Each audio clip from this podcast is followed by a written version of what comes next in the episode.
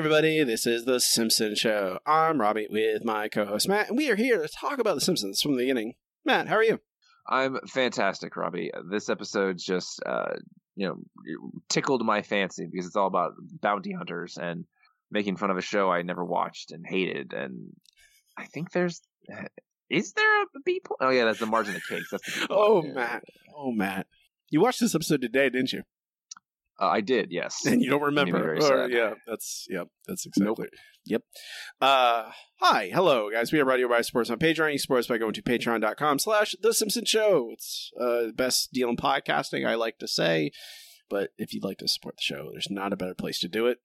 Uh, I also I would also like to plug before we get started that I appeared on a uh, the Jurassic Park cast, a podcast about Jurassic Park and all the things surrounding Jurassic Park. Uh, it's going to be linked in the show notes. It's on my social media. It was a lot of fun talking to Ryan, who's a listener, um, about Michael Crichton, Jurassic Park. Michael Crichton is a big influence on my writing, so it was a lot of fun. You should check it out. And because you presumably have read the title of the podcast uh, for this episode, you know that we are not alone. We have a guest, uh, Jeff. Hello. Jeff Martin. Jeff, how are you doing? I am good. I am I am excited to talk about this uh extremely middling episode of The Simpsons. Excited. Middling might be giving it Middling. Credit, Wow. whatever. Okay. I mean, that's that's praise. Honestly, at this point, if you use yeah. if you want to use the word middling, that's like, hey, that's not so bad. That's a better I was about to say, episode. like, what are we up to now? How many? How many? Three hundred and some? Or have we had four hundred yet? No, no, we're almost to four hundred. So that's that's in the top two hundred. Now I, I don't see that happening. I mean, we're over 400 episodes total, but the minus Treehouse of Horror, we're we're not Yay. quite at 400. Um, so so I think where I have uh I have been tricked into overpraising this episode is that uh because I've been watching uh like the early Simpsons, like I think I'm on season 3 now. Uh I really just got impressed by the degree to which the animation has improved. Uh that is fair. Yeah, it really has. for for all that the writing of this episode is confusing and poor, uh, the the animation looks really good. Like the chase at the end looks great. Uh, the animators are probably responsible for most of the jokes that I liked. Uh, so yeah, yay for people who can draw. yeah, uh, Jeff is a cartoonist, a excellent cartoonist, if I do say so myself. And Jeff, why are you here? Tell us tell us about your project that you are plugging here. Tell the fine folks at home why they should go support you. Or how they Well, can support most- you, not even why. They should. I'm going to tell them. They should. How can they support you? Uh, well, the most recent product of my excellent cartooning uh, is Hockeypocalypse Slashers, uh, which is about mutant hockey players. Uh, I've been pitching it as the Mighty Ducks meets Goosebumps. Uh, it is about uh, mutants playing hockey in post-apocalypse Canada, uh, and the new book is currently crowdfunding on Zoop.gg, which is a curated uh, comics only crowdfunding platform. Uh, so you can get the book in hardcover or softcover, uh, or you can get the whole previous uh, Hockeypocalypse series, uh, or you can get uh, every book I've ever drawn in a bundle, It's uh, which is a lot now. Uh, I actually had to count them to set up the bundle, and it is uh, 13 are still in print. It it is whenever you go back and compile all the work you've done in your your creative life, you're like, wow, that's just that's me. Here it is. That's everything I am. It's like, yeah, that's oh, this is so many more things than I remembered. Yeah. Uh, I am a supporter, and you should be too. I'll support. I will post that link. It'll be in the show notes, and I'll be plugging it on social media as well. Uh, you should go help. You should go support Jeff because the book is very good. I've I, I have I have already read. My other my last question for you, Jeff, before we get started is, how much of The Simpsons have you watched to- in total? Uh, I mean, a much lower percentage of it than used to be true. okay. Uh, I have watched, uh, like I grew up watching it, so I have seen probably everything up until 2005 or 6. Uh, and then after that, it gets, uh, spottier.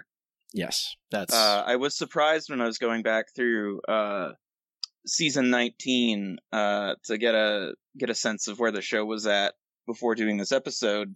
uh, I was just skimming through uh, your episodes and looking at the titles and trying to see from the premise of the episode, like, do I remember this? Uh, and I was surprised at uh, how many of them I did remember, uh, but it was pretty clear that I was no longer watching week to week because there were also a bunch that just seemed like, no, this is made up. This isn't real. that's that's. I often have that reaction when we are going over our rankings at the end of the episode and we're talking about things from like season seventeen. I'm like, I don't, Matt. Is that episode real? Did we that get made? That's a fever dream. We didn't. That didn't actually. There are happen. so many episodes that I'm pretty sure I dreamed, and Yeah. I really hope so because well, I more- don't want them to show up if I watch everything again. They're, they're more like nightmares at this point. How Uh, wild would it be if like half the seasons are just you guys collectively hallucinating? It's a different this that makes this podcast very different where this is like i mean i've thought about doing a podcast that we just make up a show and do a podcast about it and every week we just ma- improv it completely i wonder if anyone's made done that idea so i feel like i've had that thought then i went no that's really hard to do and probably would no one would care so i'm not going to do that Yeah, that does sound really hard. yeah. Um, this week's episode, we're finally there. Sex, Pies, and Idiot Scrapes. Episode KABF 17, originally aired September 28th, 2008. Written by Kevin Curran, directed by Lance Kramer. Received a 5.7 rating with 9.5 million viewers. Big spike with a season premiere. I will say, the first episode of season 20, where we made it to season 20. Only 14 to go at this point, until we catch up. The couch gag. The Simpsons are encased in carbonite and taken away by Boba Fett. It's fine. It's all right.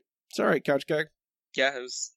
I. It, it wasn't like, oh, that was a good one, but you know, it was fine. Feels a little rushed. It feels like you Dipping into could. that nerd well.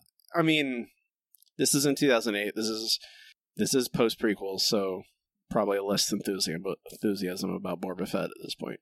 Um, Also, it feels like they could have stretched it out a little bit, like have the whole family with lightsabers. and they all yeah, there's a lot of there. Star Wars stuff you could do, and they just didn't do it. Um, And that would probably be better than uh, a lot of the things they spent time on in the first act. oh, what did ever. Ooh, that's a hey. I won't surprise Jeff, but uh, that's uh, recurring for the past five seasons of The Simpsons. It's effectively the first act is just terrible. It's just a waste. Um, That's guest- that's too many seasons for that to be a thing. oh, it might be more. The guest stars Julia Louis Dreyfus as Gloria, reappearing as Gloria. She's now pregnant with Snake's baby. We'll cover that. Uh, Robert Forster is Lucky Jim. Robert Forster, like a respected character actor, appears as a bail bondsman in this episode. Uh, you That's like three lines. yeah, has very few lines. He's uh recently passed away, but he was in uh, Breaking Bad and Better Call Better Call Saul. Um, then we have Joe Mantegna as Fat Tony. Again, Does he actually have any lines, I don't remember. or did they I just think he bring him in to grunts as he record like runs. Grunting and tired noises? I, Probably, I don't know. That's a good payday if you're Joe Mantegna and you just show up to go like, ugh. Here, this is uh, uh, this is a bet I would make. and I don't know if it if it bears true, but I'd be willing to bet that Joe Mantegna has made more money from The Simpsons than he has from every other acting role put together. That's just my guess. Well, I sure hope they pay him a lot for his, his appearances. 'cause, I don't. Maybe really- they. Maybe they don't. But I hope they do. Uh, he deserves something for making Fat Tony such a beloved character.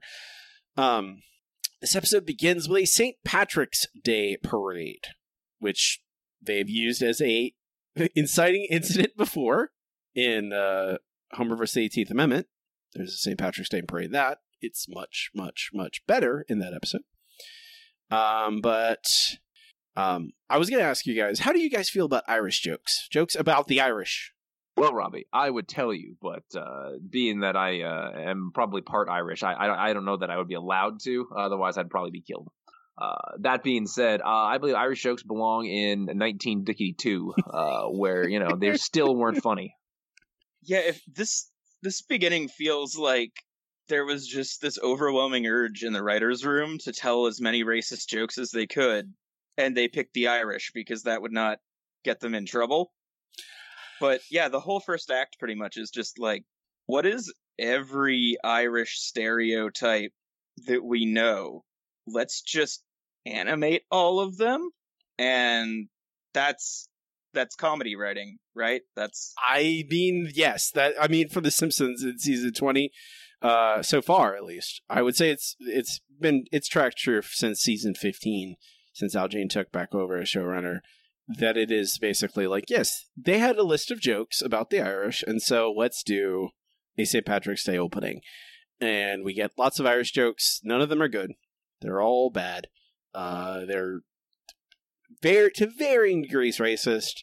Uh, we got a joke about the IRA, which, whoo boy, wow, ooh, why would you do that? I don't know. That's not, you know what I think is you know funny? what's really hilarious. It's lots really- of people dying. It's really funny. I think, uh, you know, simmering civil war is hilarious.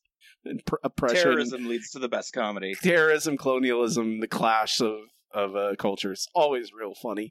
Uh, I Yeah. love it. Car bombs are hilarious. Um, It is it is so funny when people are oppressed and react with violence. that's really good. So, that, I mean, is that's the basis. that's that's going to be very very applicable very soon. oh god, Matt, why would you do that to me? Um, Just gonna say, uh, so know, you and I live in the South, so you know I'll be watching my back. I'm gonna, I'm well, I will, I'll mention to the audience I am drinking. We are recording on Friday, late Friday, and I'm drinking appropriately Irish whiskey. Uh, yeah, Robbie, feel free to uh, you know, move back to Canada at any point. Uh, they uh, expanded to Williger Drive, Oh, good. so, so that'll be nice. That will be nice. So go, go back to Williger. I, I'm, I'm like, I'm still, I am honestly delayed. I'd rather, much rather talk about hockey and the Whalers than talk about what happens next in this episode, which is a leprechaun fight. It's so wild to me that a leprechaun fight just made me go, oh, I've made a mistake in choosing to watch this episode. Because if you told me that uh, a leprechaun fight would happen and I would not think that was uh, delightful, uh, I would I would not believe you. But uh, you know, The Simpsons they made it happen. That we get sectarian, uh, sectarian uh, rivalry here, where we get Irish versus Northern Irish, Southern Irish versus Nor- Northern Irish, fighting in Springfield at the St. Patrick's Day parade. Green versus red, and there is a green leprechaun and a red leprechaun. Uh, Lisa breaks this up. I have not pulled any clips. I've not because it's awful. Robbie, Robbie, real quick, real quick, real quick. What is what? Are you telling me that your color vision is so bad that you were referring to this leprechaun as red? It looks red. Is it supposed to be orange? Like that's the thing. is like orange. Yes, that is that is the color of Northern Ireland. I, Matt, I know that it is the color, but it does not look orange to me. It just looks red. Maybe, Maybe, your monitor is screwed up because on my monitor it looks mm. perfectly orange. may, it, it is an old monitor, so maybe that's true. It regardless, the two there is a leprechaun fight, but least it, this is not just an abstraction. Like if it's a cutaway gag, gag like we have these two groups feuding, and then when there's a cutaway gag removed from our main characters, where there's two leprechauns, and then we never see them again. All right, that's fine. You know, it's a cutaway gag. It's not. It's a little removed from our reality. But then Lisa literally steps in between the leprechauns. Like they are the the the, the standards for both these crowds, and she starts singing uh, a song that I don't remember what the title is.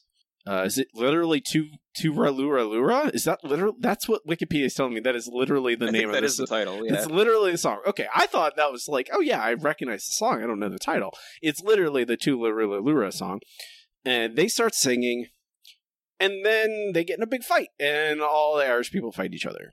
And uh, there's and also that's actually the like inciting incident of the plot somehow.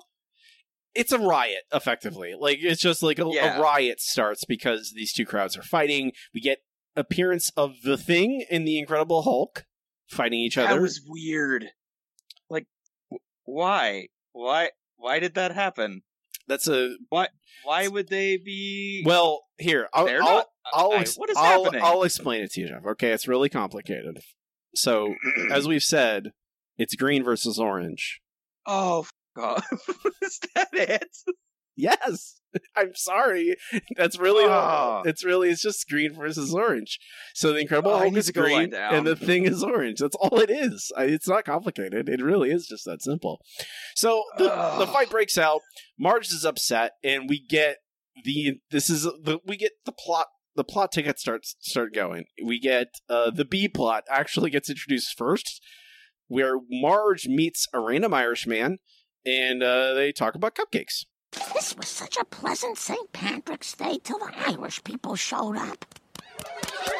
Urchins!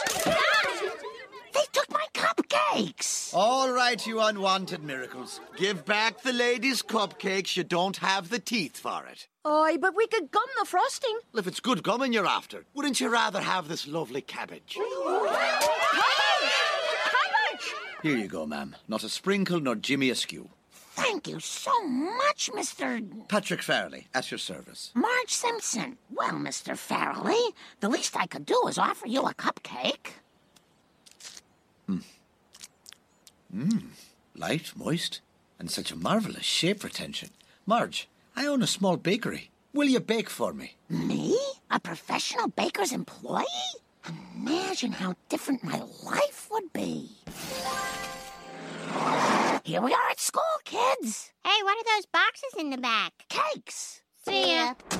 I'll do it. Bless your heart, you won't regret it. I already don't. Homer, I've got great news. I used my one phone call to find out all about it. I would like to point out that Marge's fantasy there is the best joke in this episode, and it's not even close. It is the only thing I laughed at in the entire episode. I had to go back and watch it again to make sure I got the joke and there wasn't anything horrible about it that I missed.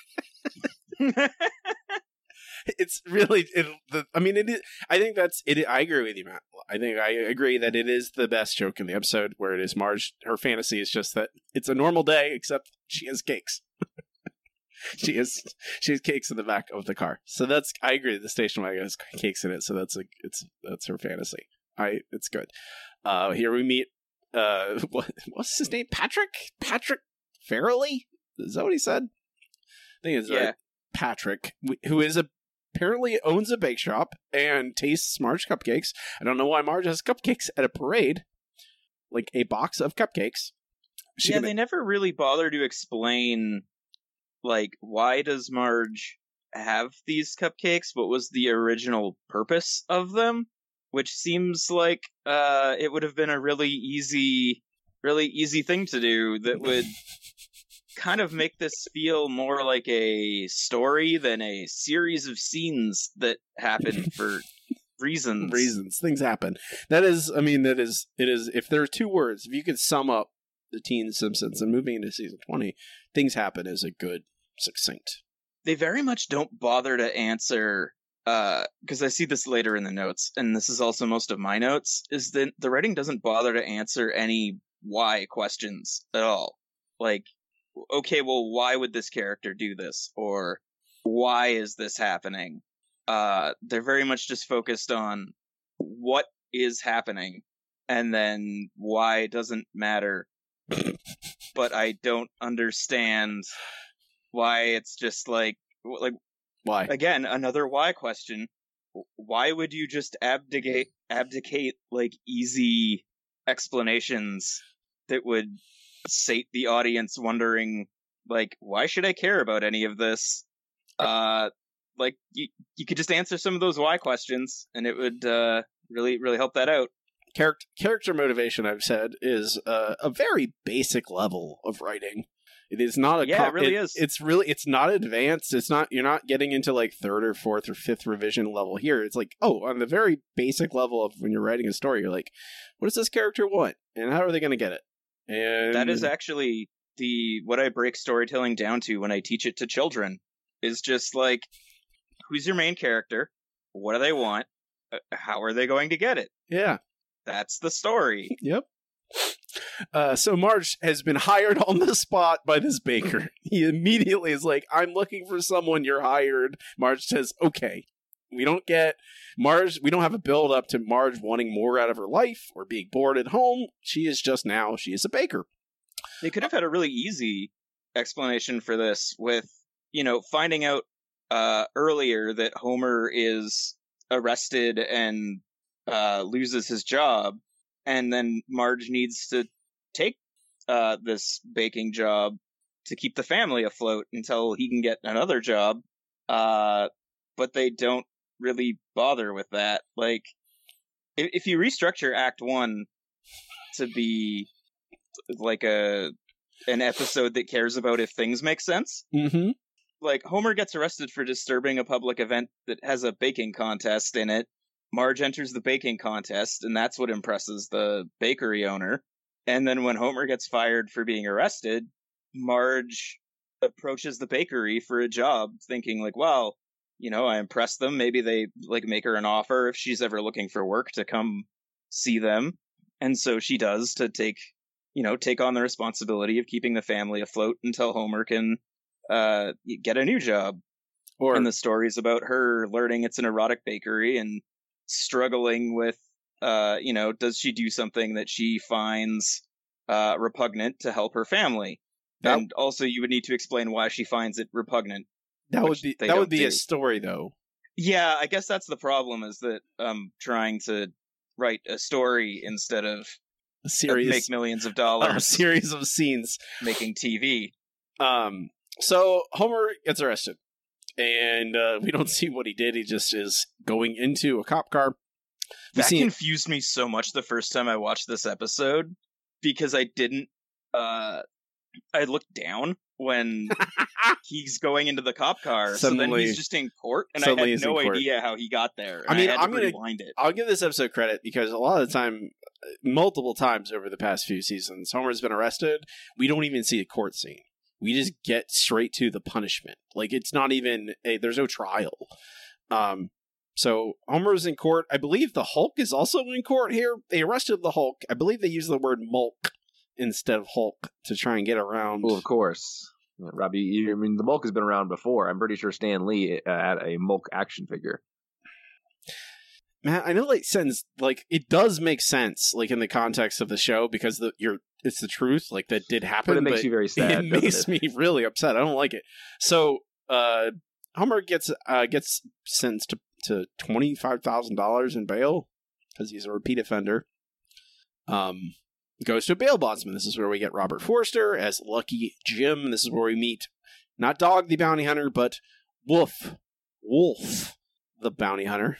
I have to pronounce Wolf or I get ragged on. Weirdly. I'm sorry. I'm very sorry that I was raised by a, a Philadelphia mother who pronounced wolf like wolf, and I, I can't help it. Um, and then I think I really do. I I don't. This episode's not good, but I do like this weird parallel where Marge gets hired on the spot to be a baker, and then we get uh, a scene where Homer is hired on the spot to be a bounty hunter. We'll put up your bail money, just pay us 10%, and show up for your court date. And if I don't show up? Then you gotta deal with me. The name's Wolf, and I'm a bounty hunter. If someone skips bail, I track 'em down and bring 'em back. I also take a tooth, make a plaster cast, put it on this necklace, then replace the tooth at my expense. Well, time to go back to my world of sleazy bars, tattoo parlors, and greasy spoons. What a great job. And I could use a job right now. Whoa, not just anyone can be a bounty hunter. You have to pass an online exam. Uh, No, wait, they got rid of that. There is a $10 filing fee, but you can get around it. Congratulations, you're now a bounty hunter. Homer's a bounty hunter now. That's all it takes these days to get Homer into a different job. He says, "I need a job, so I have it." I mean, I'll take it. I mean, the fact that he got fired, hey, that's something, Matt. I'll give him that. Like, it's something. Like, yes, he Uh-huh. needs to pay bills. Like, that is something that a lot of the show recently does not care about. Like, oh, the Simpsons are a family in the real world who have bills to pay. Like, they don't even. That's not a consideration at all. So the fact that Homer's like, I do need a job, and he, one presents himself, and he's an idiot, so he would just go, oh, I can be a bounty hunter. Why not? I never watched. Homer is a is a cis white man boomer. He can be anything he wants. All he has to do is just fake it hard enough. I mean, isn't that what Dog Dog did? I never watched Dog the Bounty Hunter. yes. Uh, but doesn't he just be big and look the part and people? Oh yes, and try to convert people to Christianity, of course. I don't. Is that a big part of Dog the Bounty Hunter? Yes, that's one of the things he did. He was very big on his uh Proselyte. you gotta get God in your life. Proselyte, Yeah. Proselytization. I, Yep. You know what? I, you know that's when I'm really ready to convert to a different faith. Is when I am being chased by a large man with a very bad haircut. So Homer's no bounty hunter, and we just jump straight to it. There is no like, there's no scenes in between. We just jump directly from Homer getting turned into a bounty hunter to him being a bounty hunter, where he's trying to lure anyone into a trap. It's a very confusing trap because it just says well, like he knows that he's, he's getting bail jumpers for sure. How? But it's not. It's not like this is set specifically for Snake. This is a trap theoretically set for anybody who is who has skipped bail. But it's about condos. I maybe it's just the real estate market in 2022 is skewed every any sense of like perspective I have about anyone buying a condo, any buy, anyone buying any kind of house, regardless of size. I don't know what, but it like in 2008 was a condo like a owning a condo was that like a thing that was di- like I don't understand. I mean, it was 2008, so this this episode would have been produced before the housing bubble. So they were just giving uh, you know condos and, and houses away to anyone with a you know adjustable rate mortgage. So yeah, sure, I can believe that.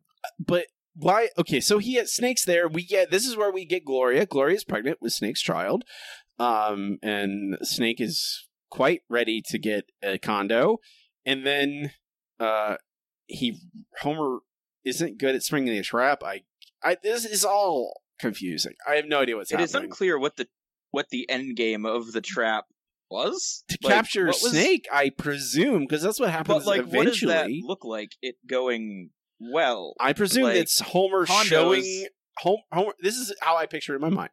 Homer pretends that he is a real a real estate a, a an agent trying to sell this condo. He brings Snake in, and the Snake is surveying a room. He puts the bag over his head from behind. That would have made way more sense. Yeah, that would that would make more sense because as it is, the trap is just like, all right, we're outside of these condos. I'm gonna Uh, I'm gonna You are under citizen's arrest now. oh no, please don't shoot me. because that's literally what happens. We get a little chase sequence here, what ends in an alley, and we get a cliffhanger at the end of Act One where Snake has a gun. He has fired a bullet, and the bullet is racing towards Homer's head. And we go to commercial at six minutes and fifty-one seconds. Oh, this let me come cliffhanger. back to a very very long uh, second act. Gotta love cliffhangers that get resolved absolutely immediately. I mean, I hate it so much because it's also like, come on, you, you gave us a cliffhanger with no consequence. Like, we know you're not going to kill Homer. You're probably not even going to substantially injure Homer. So, like, this is nothing. There's no tension here. And then they immediately uh, come back from the commercial to uh, even further make you feel like an idiot if you actually did feel anything in the cliffhanger with the stupid bulletproof glass thing. Well, it, the only way this could have been salvaged is if instead of immediately going back to this scene, we rewound to Flanders' day and we got to see him get up to the point where he is about to save Homer's life. are you telling But me that's a different Okay, okay, wait a second, Matt. Are you telling me that you don't just carry around big panes of bulletproof glass all the time Oh, all the time. That, that's what I'm always carrying in around. I'm carrying around right now. So okay. Also, Flanders' store is in the mall, the middle of the mall, and Uh-huh. this is an alleyway in like some neighborhood. Yeah, this is a like well, that's, uh, that's like- the bulletproof glass store, Robbie. Obviously. it was so bad, and Flanders just—he didn't have someone come and install it. Flanders is doing it himself. Like, yeah, very DIY doing so guy. good. He's got to he's got to cut costs where he can. Would it? The mall have someone to do it? I mean, yeah, probably. Actually, you probably wouldn't be allowed to do In real life, that yourself. Flanders doesn't own anything in the mall. Flanders is leasing space in a mall. Why on earth? Again, see, the moment you start to think about this at any depth, it just falls apart. It's the why questions, man. Anytime you ask one, it falls apart. Why? Hey, Matt, what happens? Well, you see, Robbie, as we pointed out, Mhm. Flanders just happens to come out with a bulletproof pane of glass, which is that's not the way bulletproof bulletproof glass works. So as you're aware, it still shatters. It just What? doesn't, you know, break apart. What? Wait a minute. I know No. scientific inaccurate engineering inaccuracies in The Simpsons. I don't right? believe it. Yeah. So at this point, Flanders starts to talk to Snake about the choices he's made in his life and successfully gets him to stand down and start to reconsider what he's done when Homer puts a plastic bag over his head and practically suffocates him. Because obviously that's what, you know, bail bondsmen or bail, uh, no, what, what bounty hunters do. Bounty hunter. You know. Bounty hunters. Oh, yeah, yeah, get it right. Get it right, Matt. do. How dare you? Mm-hmm. this scene would be So- so, much better if they got rid of the bulletproof glass joke joke in uh, air quotes entirely, and it was just like Ned sees Homer in trouble and is like, "Hey, I bet I can talk this guy down," and he does. Like that. That is a better scene that has Mm, characterization. No, and, but then uh, there's no cliffhanger with a bullet being fired at Homer. There's no danger. There's no, you know, we got to escalate. You know, that's important. That's what The Simpsons need is escalating tension. At the end of the first act. But yeah, Mhm. like because like like obviously Homer's not gonna get killed. So like you could write a scene that is about characters Ooh, where where no. Flanders oh, no. saves Homer by talking Snake down because that's the right thing to do. you see you said the that's a that's a that's a a bad word to say about the simpsons of the night in season 20 apparently uh you can't use the word character it's not allowed Yeah, right. Which is too bad because then if if they actually did begin their bounty hunting partnership that way, it would actually make the rest of it also make sense. Like Yes. why does Homer want Ned to help him? Why why does Ned well actually why Ned disapproves of Homer's methods is actually pretty pretty stra- straightforward yeah it's because not uh, complicated Homer is like not far off from just doing war crimes.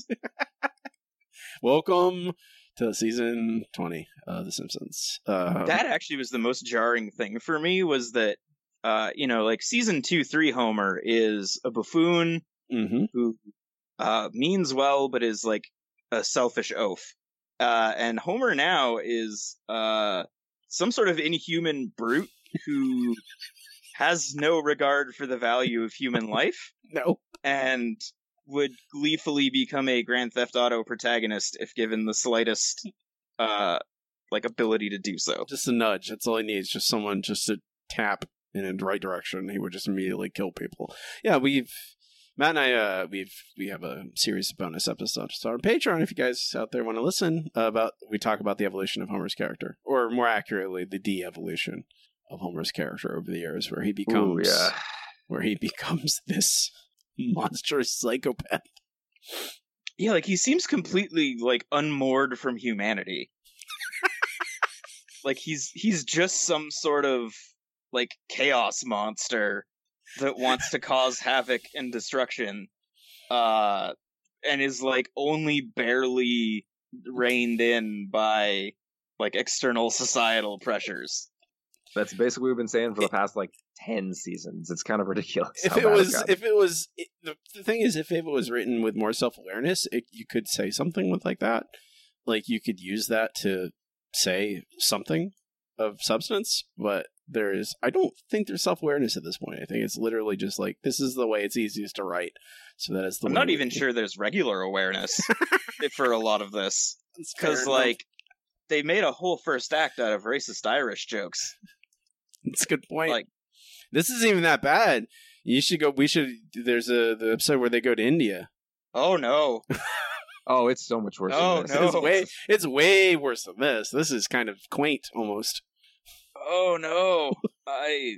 Um, oh no. Can you can you let me let me see, can you what do you think the name of that the uh, episode that episode where they go to India is Jeff? Oh, uh, it's got to be some kind of like wordplay thing. Mhm. Um, uh, is there some kind of Indiana Jones joke in there somewhere? Kiss Kiss Bang Bangalore. Oh, that's. I'm not gonna lie. I would probably come up with that, but I would also then Realize be like, no, I no, can- I can't do that. That's not allowed. We can't do that. We gotta do better than Yeah. that. Uh, you have a clip for us, Matt? I do. Uh, now that we're back to the actual episode, unfortunately, uh, Homer is impressed by Flanders' skill and decides that they should be bounty hunters together for some reason. Mainly because I think Flanders is a good distraction. But anyway, Now I can clearly see potential customers walk right past my store. Enjoy your shopping elsewhere. Hey, Ned, I brought you something. oh, What's the? it's your share of the money for bringing in that bail jumper. I never thought I'd say this, but we make a great team. Us? A team? As the salad said to the soup, I'm all mixed up. We should be bounty hunters together. You're kind and smart. I'm cruel and strong. Together we're nothing, but together we're the perfect bounty hunter. Well, I could use money, but you have to promise me something, Homer. Sure, what is it? We have to do everything by the book. And you have to promise no diddlies or doodlies. My friend, you have a deal of Rooney. So, Th- this pained me. Every Uh, bit of it, because again, we're we're still asking why. and, but the thing is, Flanders answers all his own why questions. Like, why would he do this? Well, because he needs the money. His store's not doing well. And, you know, Homer just gave him a bunch of money. But also, the way Homer has been characterized, he wouldn't give Flanders that money. No, No, no. This is literally this is a uh, the plot dictates it. The we the writer said so, so it happens. But it's so frustrating that Flanders is the only character in the episode that consistently has a reason to do the things he does, and it is either stated or very clear contextually why he would want to do that. And it's so baffling that, like, I almost feel like they must have gotten there by accident just because Flanders is such a, by this point, like, rigidly defined, uh, character with his like super right wing Christian uh shtick that like they fell into doing this by accident. That's a. It's it is mostly safe to assume that any competence is accidental. I think. I think that's fair. Except for the animation, because when we get to that chase Oh, later, that's no, I'm gonna. Here, I, it's a thing we don't talk about, and you mentioned it earlier. It's we don't talk about it because the writing is just so terrible lately for really years now. It's just so bad. Uh, but the show has never looked better. It it it is, and we haven't. We're about to. This season is when they switch to HD, and the show looks even better than than it does with this, just simply because of the upgrade in definition. And the the animators are doing a great job. I've actually I've, I've I definitely have belabored the point of these poor animators doing incredible amounts of work to animate writing that is awful. I feel like if I was an animator working on this, as long as I never read the script, I would probably be having a great time. I mean, Like doing that uh like I'm sure that parkour scene is like a monumental amount of time and effort, but also like that's got to be super satisfying when you get that first uh you know that exported file where you get to watch it all put together. Park. Like Wait, wait, wait, that's wait, got wait. to be so satisfying. park parkour. Why would there be parkour in The Simpsons? That doesn't really make sense. Well, it's 2008. Everything is parkour in 2008. I guess that's a fair point. including the uh the much better for comedy but uh less visually cool uh that cold open to that one episode of The Office where they're uh they're just destroying things in the office and yelling parkour. Okay, okay. All right, so Marge is a good baker. I mean, obviously, that that's one of Marge's characterizations. She is a good mom. She is a good housekeeper. She is a good domestic uh, skills, uh, domestic arts and sciences. So, The domestic art Wild sounds Marge. like a variation of the dark arts. Uh, oh, which they're- makes me they're think the of exact Marge as a thing. wizard. It's just, yeah, the domestic arts what you do during the day. The dark arts what you do at night. They're the, the exact same thing. You go from one to the other. You know? So the the dark arts are night vacuuming. I, mean, yeah, yes, basically. Yes, yes. Have you ever vacuumed at I night? mean, have you ever vacuumed at night? It makes you feel like you're doing something so wrong that goes against all of society's rules, and it makes everyone else mad. That's a dark art if I ever heard one. It's like true. My neighbor upstairs vacuums really early in the morning sometimes, and I'm just like, what? What planet do you live on? Why are you doing that I now? mean, maybe they like a tidy house before you know the day gets Before started. eight. It is real to That's pretty early. I'm not gonna lie. I wouldn't vacuum before eight o'clock. Matt, please keep us on track. Come on.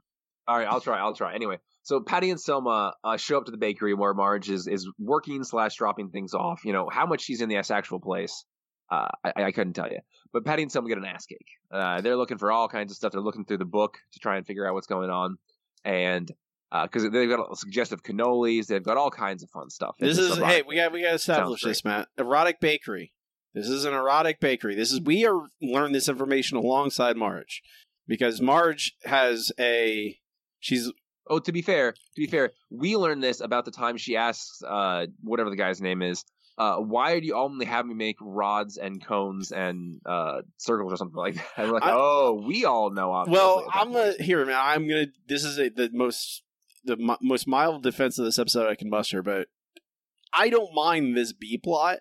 Like Jeff mentioned. Oh it- no! Jeff Compared to mentioned the A plot, it is refreshing. Jeff mentioned earlier how you could spin this out into a bigger plot, and I agree. This is much more interesting than Homer as a bounty hunter, and this has not quite jokes, but things that are approaching jokes. And I can I I like there's a a couple moments where I like there's this bit with rods and cones. I smiled, you know, like or I nodded. I went, oh yeah, I did that kind of thing.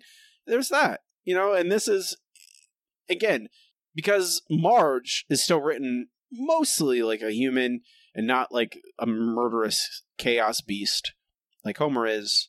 This plot feels almost like it could be a Simpsons plot. almost, Almost.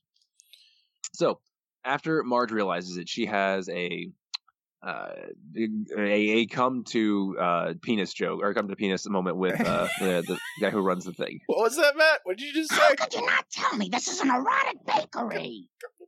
She has a come to penis moment. You know, it's like come to Jesus, but she realizes that you know it's, Matt, it's all penis. What did I say about making this? I this is a they have pe- said the word penis on The Simpsons. I guarantee you. yeah phrasing, man. They say it in this episode. phrasing. All right, we're going back to Archer. Thank God, I missed it. Anyway, so yes, here's a clip. How could you not tell me this is an erotic bakery? Marge, calm down. For as long as there's been baking, there's been erotic baking. It fills a need and harms no one. Harms no one? Explain that to. Well, what about? I think you forgot about. Hmm. My number one customers are married couples, your friends and neighbors. I just made a custom order for the Hibberts. It's an exact replica of the good doctor's. I don't want to know. It's not what you think it is. Good. It's his penis. That's exactly what I was thinking. Marge, this is a valuable public service. Without your baking, people like me will be forced into back alleys, repurposing ho-hos and ding-dongs. You have a great gift. Don't let it go to waste. Well, okay. So I, I will say Marge is that now the, on board. the mental image of uh, some guy in an alley trying to turn ho hos and ding dongs into something that will make people horny is very funny to me. I'm Uh, I mean, mostly because my you change the imagine makes that imagination makes that just completely absurd. I had I just I have questions about erotic baking. Is this See, I'm just imagining horny baking Lego in in a back alley, and that that makes me not have questions anymore. these are jokes like I don't like cakes that are shaped like penises or breasts or butts like they're it's for jokes like it's for a laugh like for bachelorette parties or you know whatever is there like i i i've never purchased one of these cakes are the, like i literally just went to google maps and searched I, li- I live in austin texas a very progressive city i searched erotic bakery got no results um, there are many bakeries. Are normal bakeries like prudes where they won't go and do that? Like they won't. You're like, oh no, we could never make a cake that's shaped like a penis. Well, Maybe I think there's, like- nowadays everyone just makes their own penis cakes because the internet's the thing. Everyone's like, I can make my own, and then then what you should really be searching for is a internet list of bad erotic cakes. That'll make you feel better about your own erotic cakes that you made. I don't make. what we need to find is like when there was a at some point in this uh you know conception of there being erotic bakeries that means that there is like a division between erotic and chaste bakeries and i want to know what that looks like in their like business development uh office at the mayor's office in uh in springfield. Like do you need a separate license for this? Uh is there zoning changes for a chaste versus erotic bakery? There is a bakery called Sinful Baking, but I don't think that that's the same thing. I think they just That's make- more about the flavor, really. Yeah, um, but I did find erotic bakeries in both Houston and Dallas. Austin, you're missing out, I guess, with our erotic bakeries. Um, Well, I just, I, just think people in Austin make their own, and, and you know, obviously Dallas and Houston they have to outsource it, but people in Austin are good bakers. no. The true answer, the true answer, man, is that no one, there's no bakeries that could, no erotic bakeries that could afford the rent prices in Austin. Unfortunately, Ooh, unfortunately, yes. is the truth. Um, I just and, like this is another thing that they've done recently.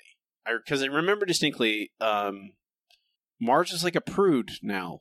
Like she's offended at the concept of erotic bakery. Like it's how dare you? But then she's into it, like at the beginning of Act Three. I don't. I don't know. I'm not. It feels like they kind of invented the conflict here, where it's not really doesn't really matter. Like it doesn't. You know, like she doesn't really care that much until she needs to for the plot, and then she stops It's caring. like they're trying to gesture towards it being a a plot that has conflict and some sort of character development, but without actually making it that. I don't know. It's very complicated and confusing. It doesn't really make any sense. But we did just hear Marge be upset about the concept of a penis uh, shaped cake and or even I are Patty Selma looking for phallic uh what was it? Uh cannolis? Is that what they were looking for? Is that the joke? Is I there- believe I mean, so. joke Yes, because they were like, "Oh, yes, cannolis are already, uh, you know, cylinders." So you know, I guess the joke is you're right. I've made I I will I I I think at this point it is a fair not fair knowledge of our audience that anytime we use the word joke, it is very generous. ironic. yeah. Yeah. Um I will say this this is a reprieve from the A plot. That's all I can say. Oh yeah, absolutely. Like yeah. for for all the flaws of the B plot, I enjoyed it a lot more. Speaking of the A Uh, plot. him. Oh, Robbie, I'm Come on, sorry. Matt. I I try. Push, I try. push, okay, push, anyway, push. Homer and Ned are hanging out in their little bail uh, or bounty hunter office, and Homer has a taser that he's using to do everything, including warm up coffee and all kinds of other stupid crap. Hey They're Matt. talking I- about bounty hunting. hey. Matt, I'm going to interrupt you immediately. How who Mhm. pays for that office? I assume Homer and Ned do with their their bounty hunting winnings. They've we we've- see them catch a lot of people in here. No, not at this point. This point, they're just messing around with a taser. True, but they do immediately after this. We go in a long montage of them mostly capturing people. Occasionally, they have to stop to plug in the taser because Homer issued all the charge. but I have There's to a assume they're at visual least joke in that. semi-successful. in that montage that I really like uh, of Homer kicking down the door, all those guys pointing guns, and then him just backing out awkwardly, picking up the door and replacing it.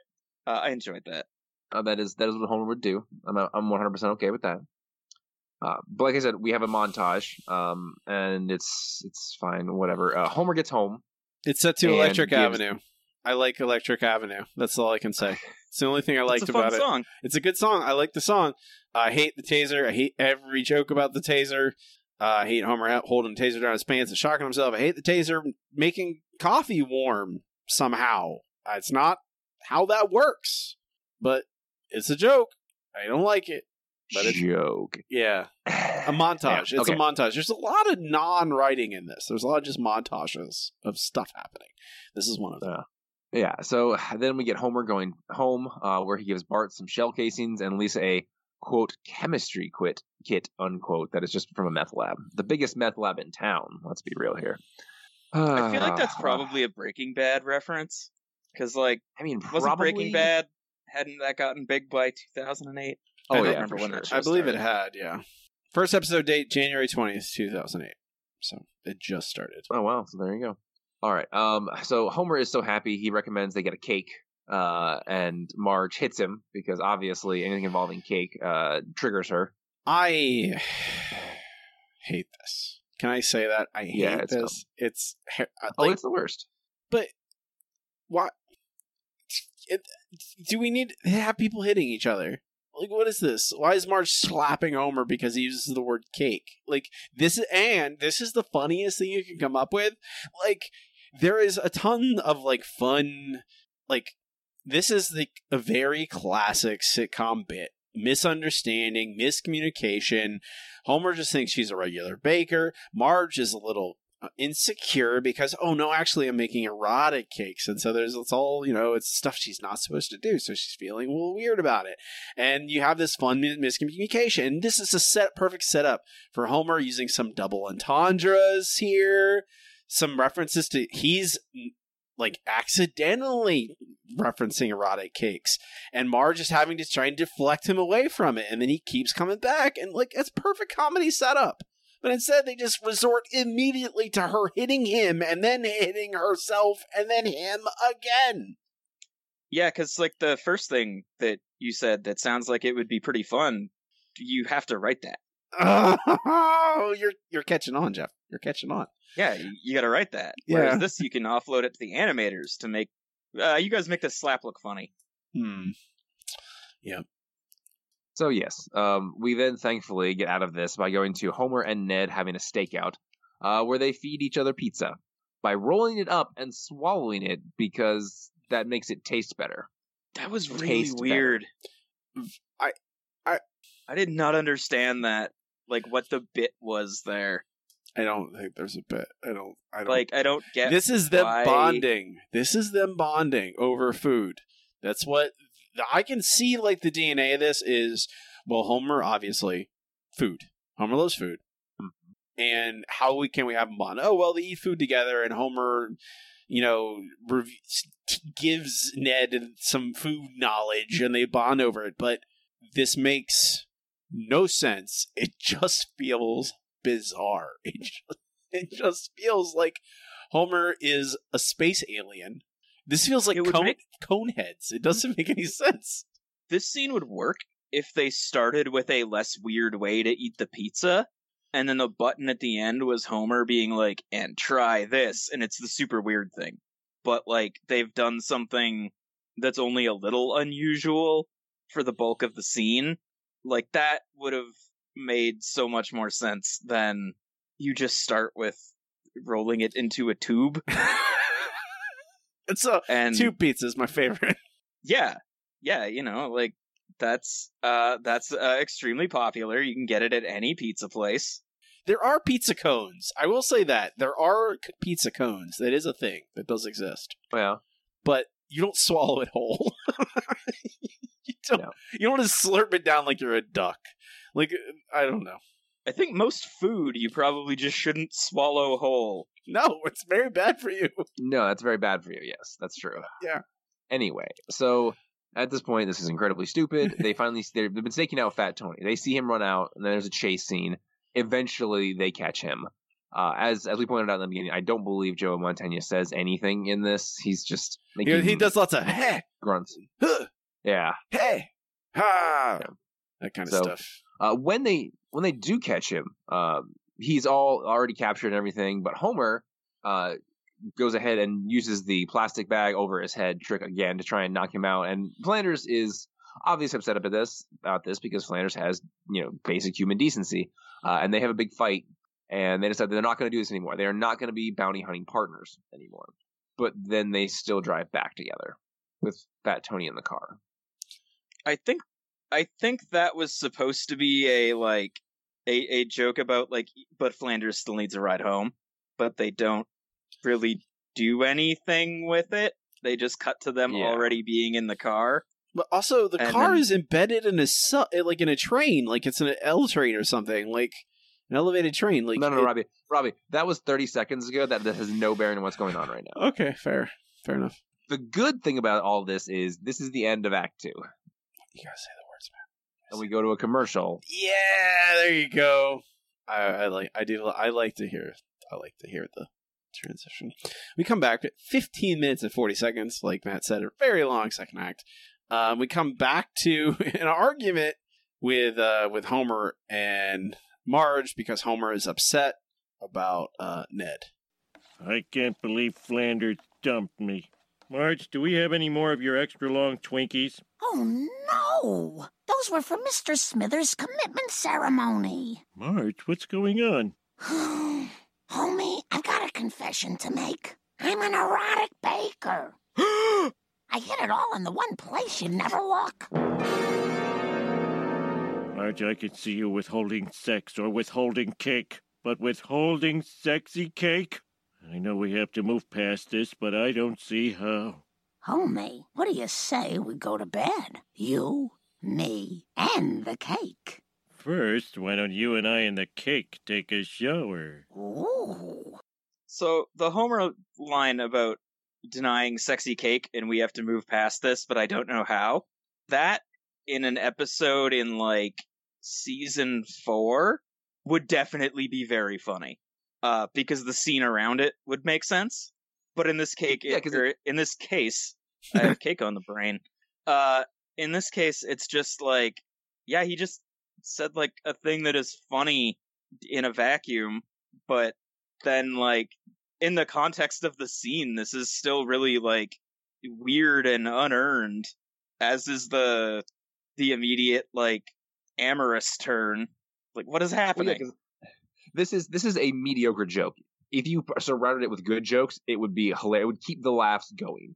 But since you surrounded it with absolute trash, you, you just want to throw up a little bit. it's the kind of thing that would be like a good uh it's a good we're transitioning uh the like emotional uh level a little bit kind of joke where like it's funny but it's not so funny that it undercuts that Homer is feeling something but in this case he's feeling nothing uh and Marge is feeling nothing and we are feeling nothing but pain and so now it's just like a weird thing that he says They don't. They don't need to connect the A plot and the B plot. There is no need for Marge's erotic baker- baking to have anything to do with Homer and his bounty hunting, but for some reason they have to intersect, and I don't know why they do, but they do. Um, but now it's over. There's no more really. Marge's erotic baking is done. There's no yeah, more other than the one like kind of callback to it at the very end. Like this is just like that's why it doesn't even feel like it is a B plot. It is just like a B some things that happen It- so that Marge has something to do. it has the barest uh, sense of an arc for Marge in that she becomes a baker, has qualms about being an erotic baker, and then gets over it. But we don't really see much of that. There are no scenes where she is tasked with like, oh, hey, you have Irish man go, hey, Marge, uh, you need to make, I need your help to put together this penis cake. And Marge goes, I don't, I can't, it's too, and then she, but she struggles, and then she makes, she makes the cake, and then that's it. And that, that Like maybe she's she's responsible for having to make the Dr. Hibbert's penis cake. And that is why she's like, "Oh, I don't I don't like that." Cuz like, yeah, I don't want to make a cake out of my doctor's penis either. That would be weird. I mean, at this point, how good? It's just a. Again, I'm I'm a little. These cakes are not. They're not going to be replicas of any. They're cakes. They're not. This is not. Are are we doing like the super fancy like baking show contest cakes, like where they're photorealistic? I don't think so. Homer references long Twinkies, which Also, we saw what the cakes look like and they are not great. yeah, they're just like they look like normal cakes, like with in funny shapes, but they don't look fancy. There's not. No one's putting Yeah, they're just fondant. like, I mean, that's the cake. making the cake in the right shape is is really the easy part. It's the frosting that's the hard part. And Yeah, you know, uh, I'm not sure Marge has the artistic skill for the and there's no fondant. Like there'd be fondant involved if you're doing fancy cakes. You got to use the Oh, fondant. Um, so Ned now is saying, "I'm out of the game." He's he goes to the to to the to Lucky Jim and says, "I'm out. I'm not doing this anymore." And Jim goes, "No, I need you."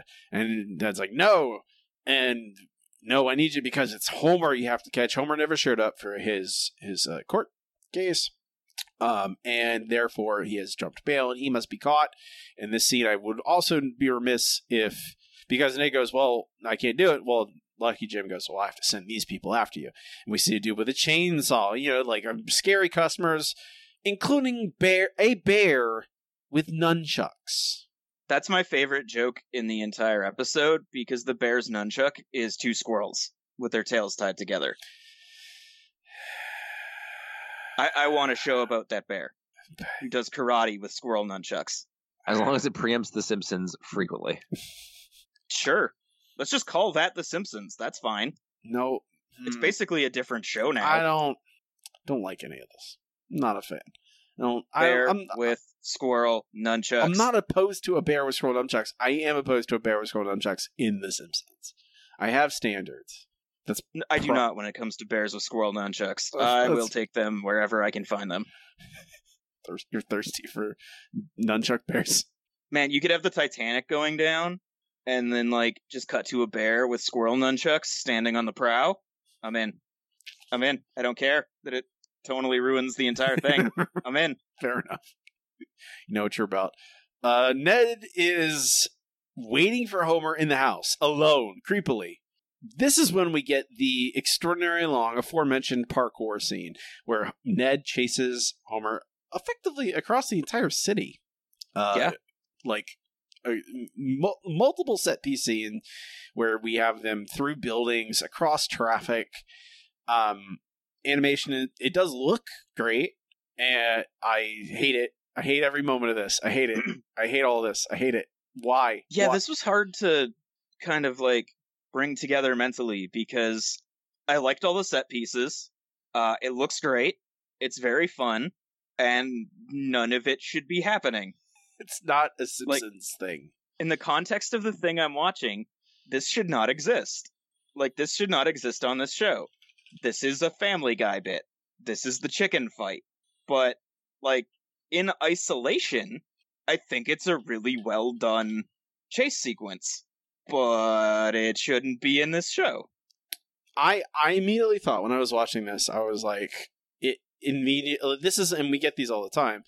This is another one of these scenes where I'd point to and say, here, this is a very clear demonstration of the difference between what I consider The Simpsons and what the show has become. Because you watch the scene, and yes, it's it's well executed. Like the animation is good, and uh, it's fun, and like it's clear, like at least the people drawing the show thought this out and made it look good and, and exciting to watch because that's what they were tasked with. But it, there is no character reasoning for this fight or how it works. And I think immediately to Brother from the Same Planet, where Homer fights Tom. And and it ends with Homer bent over a fire hydrant. uh, I, I love that fight. It's a it's incredible, and it has and like and it has the perfect ending where Homer has is bent over the fire hydrant, and you hear that little tiny, just that little noise, and it's perfect.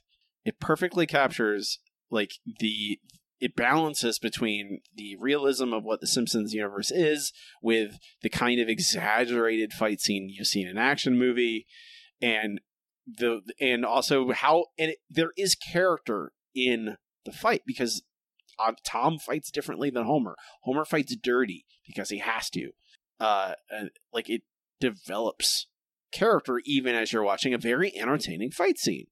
and that is what that is what good fight scenes are is like who are these characters you're going to learn more about who they are through this action sequence and how they handle it uh that is not what we get here No, which it is, is it is just like uh actually like i wonder if this is based on the beginning of casino royale i feel like that came out around this time I, I that can't be true.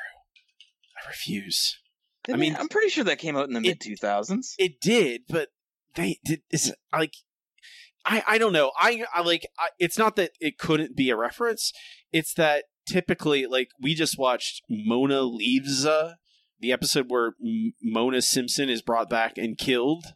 That was one of the ones where I was like, "Oh wait, I've seen this. Why have I seen this?" and they do a, a Bond homage. It makes no sense. There's no reason for them to do a Bond homage in an episode where Homer's mother dies, but they lay it on so thick. It is. It is. It is like. It is like a mile thick of look. It's James Bond. Don't you get it? Like, yes, I, I get it. I got it, guys. So, like, if they're referencing, like, it's not that they couldn't be referencing Casino Royale. I was also thinking like Crouching Tiger, Hidden Dragon, or like there's there seem to be some like wire work references here where it's not strictly just parkour. Um, I'm not sure, but I don't like. And also, this could be if like if it's referencing Casino Royale, I I would put that all on the animators. oh yeah, where like this whole thing I put on the animators. Like uh my favorite part of it uh comedically is when Homer gets in the elevator and then just starts doing like wall kicks for no reason just to keep up like momentum. And like that's a great dumb little bit. and I like I that's how much of this is written. I don't know. Probably very little of it. It's mostly just probably like, hey, here, animators write the show for me. Um and then ends this is very long, by the way, minutes long sequence. It takes up. I was actually shocked at how long the second act was when I saw it in your your show notes because of how long this sequence is. There's very little else in this third act. It takes up Yeah. the majority of the third act. Is just this set piece, and it ends with them on top of a steel beam on a crane, dangling in the air. Um, and So this was uh like really specific to the fact that uh I, I mentioned on Twitter that I had been watching season two right before I watched this episode, uh, and that uh one that was a mistake, uh, but two, the episode I watched just before I flipped this one over to take notes was uh three men in a comic book, and these ending scenes have essentially an identical construction, but one of them works and one of them doesn't because in Three Men and a Comic Book, uh, Milhouse is dangling out of the treehouse, uh, and Bart has to make the choice between saving Milhouse and saving the comic book. And even though he's blinded by greed, he overcomes that to do the right thing. And in this is the same setup where Homer has to either choose to help Ned and do the right thing, or uh, ensure that he doesn't face the consequences of missing his court date uh, by allowing Ned to fall. But Homer is not like a character anymore, so there's no like there is no moral choice for him to make here, and no tension as a result. It's just another like the uh the uh, cliffhanger with the bullet going at Homer. It's just like yeah this is this is kind of just nothing because we haven't given it any emotional stakes it is just like this is what uh drama looks like right right it resembles uh drama. It has Yeah. it has the very loose it has a silhouette at a glance of drama, but it, there is nothing built underneath. There's no foundation. There's no skeleton as I have said in, in many times. There's no there's no, you know, framework to hang any of this on. It is just like, oh, we'll throw it at the audience and hope they don't notice.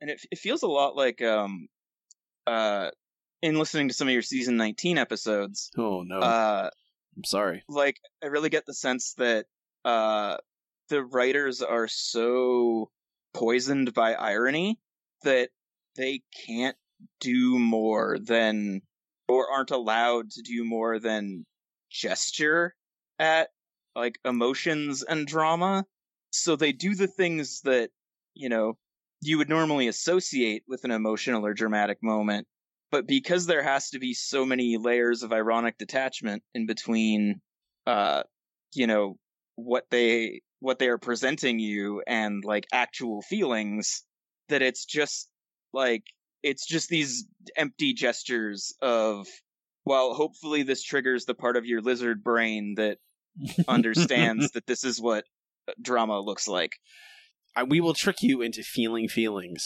because this this scene repre- it resembles a scene that you've seen in a movie before, where a character has to make a choice, except they immediately undercut that choice right away.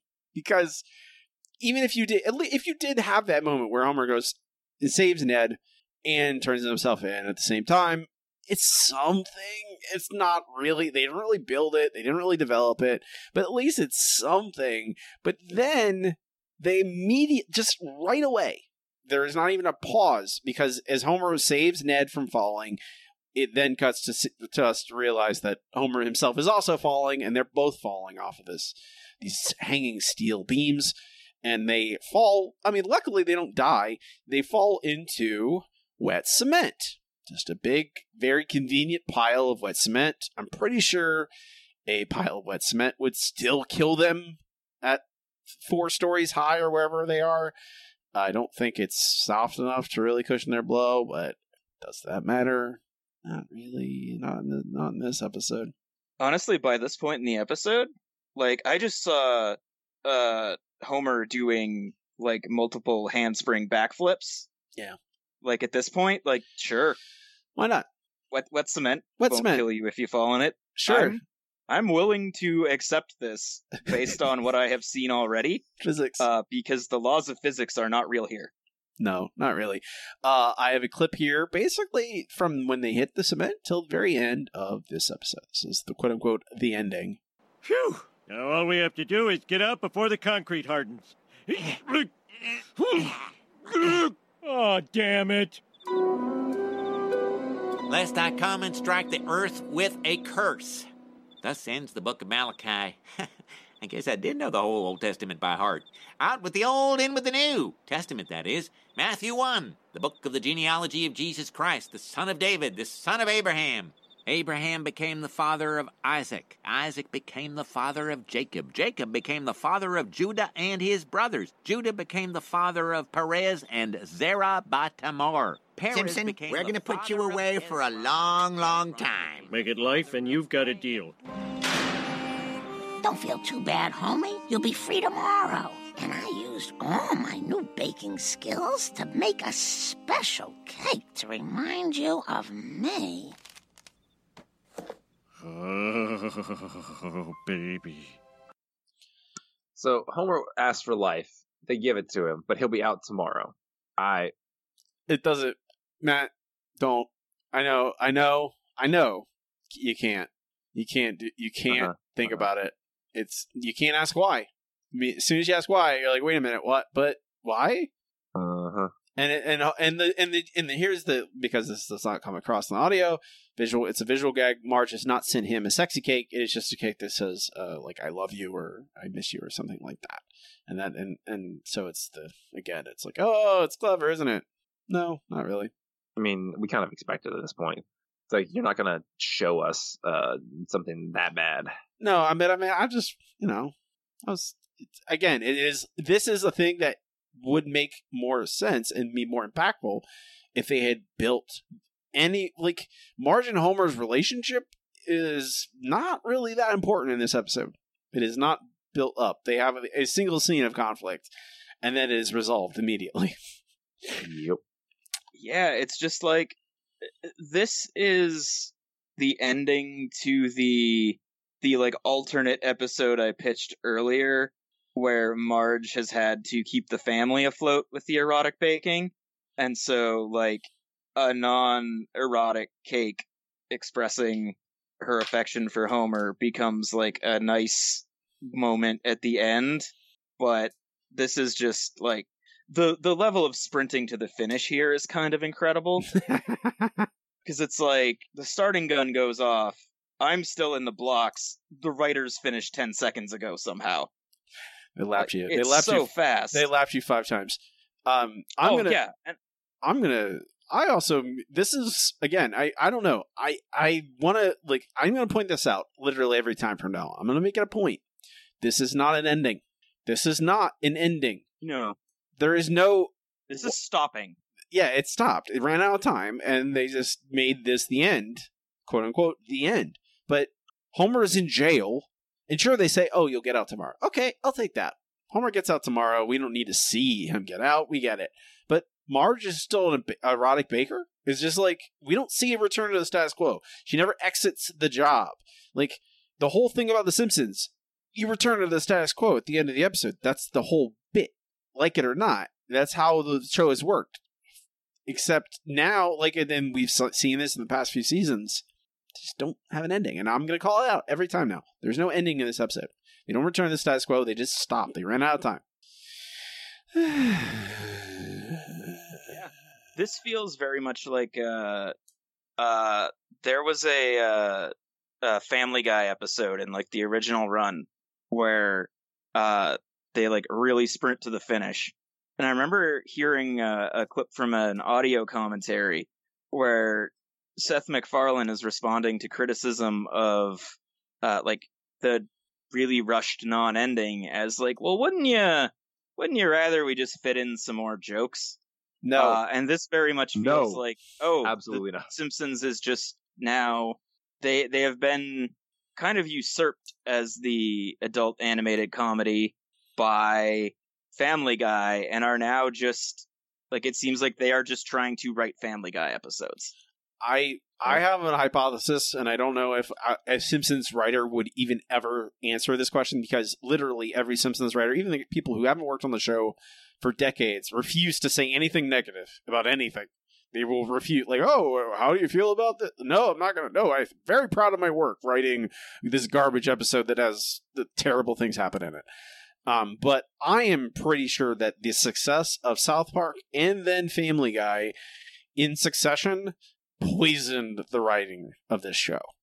I think it directly contributed to the show the heavy sense of uh, the heavy irony where everything is three or four steps removed from reality and everything is done with a wink and a nod and everything is with like oh yes obviously this doesn't matter and who cares if this isn't real and who cares if these we don't write them like characters etc etc it feels like they and they learned all the wrong lessons because if you watch you know i i not a i have kind of soured so much on South Park over the years. But South Park, Matt and Trey do write stories. Like, regardless of what else you want to say about South Park, there are stories in episodes of South Park.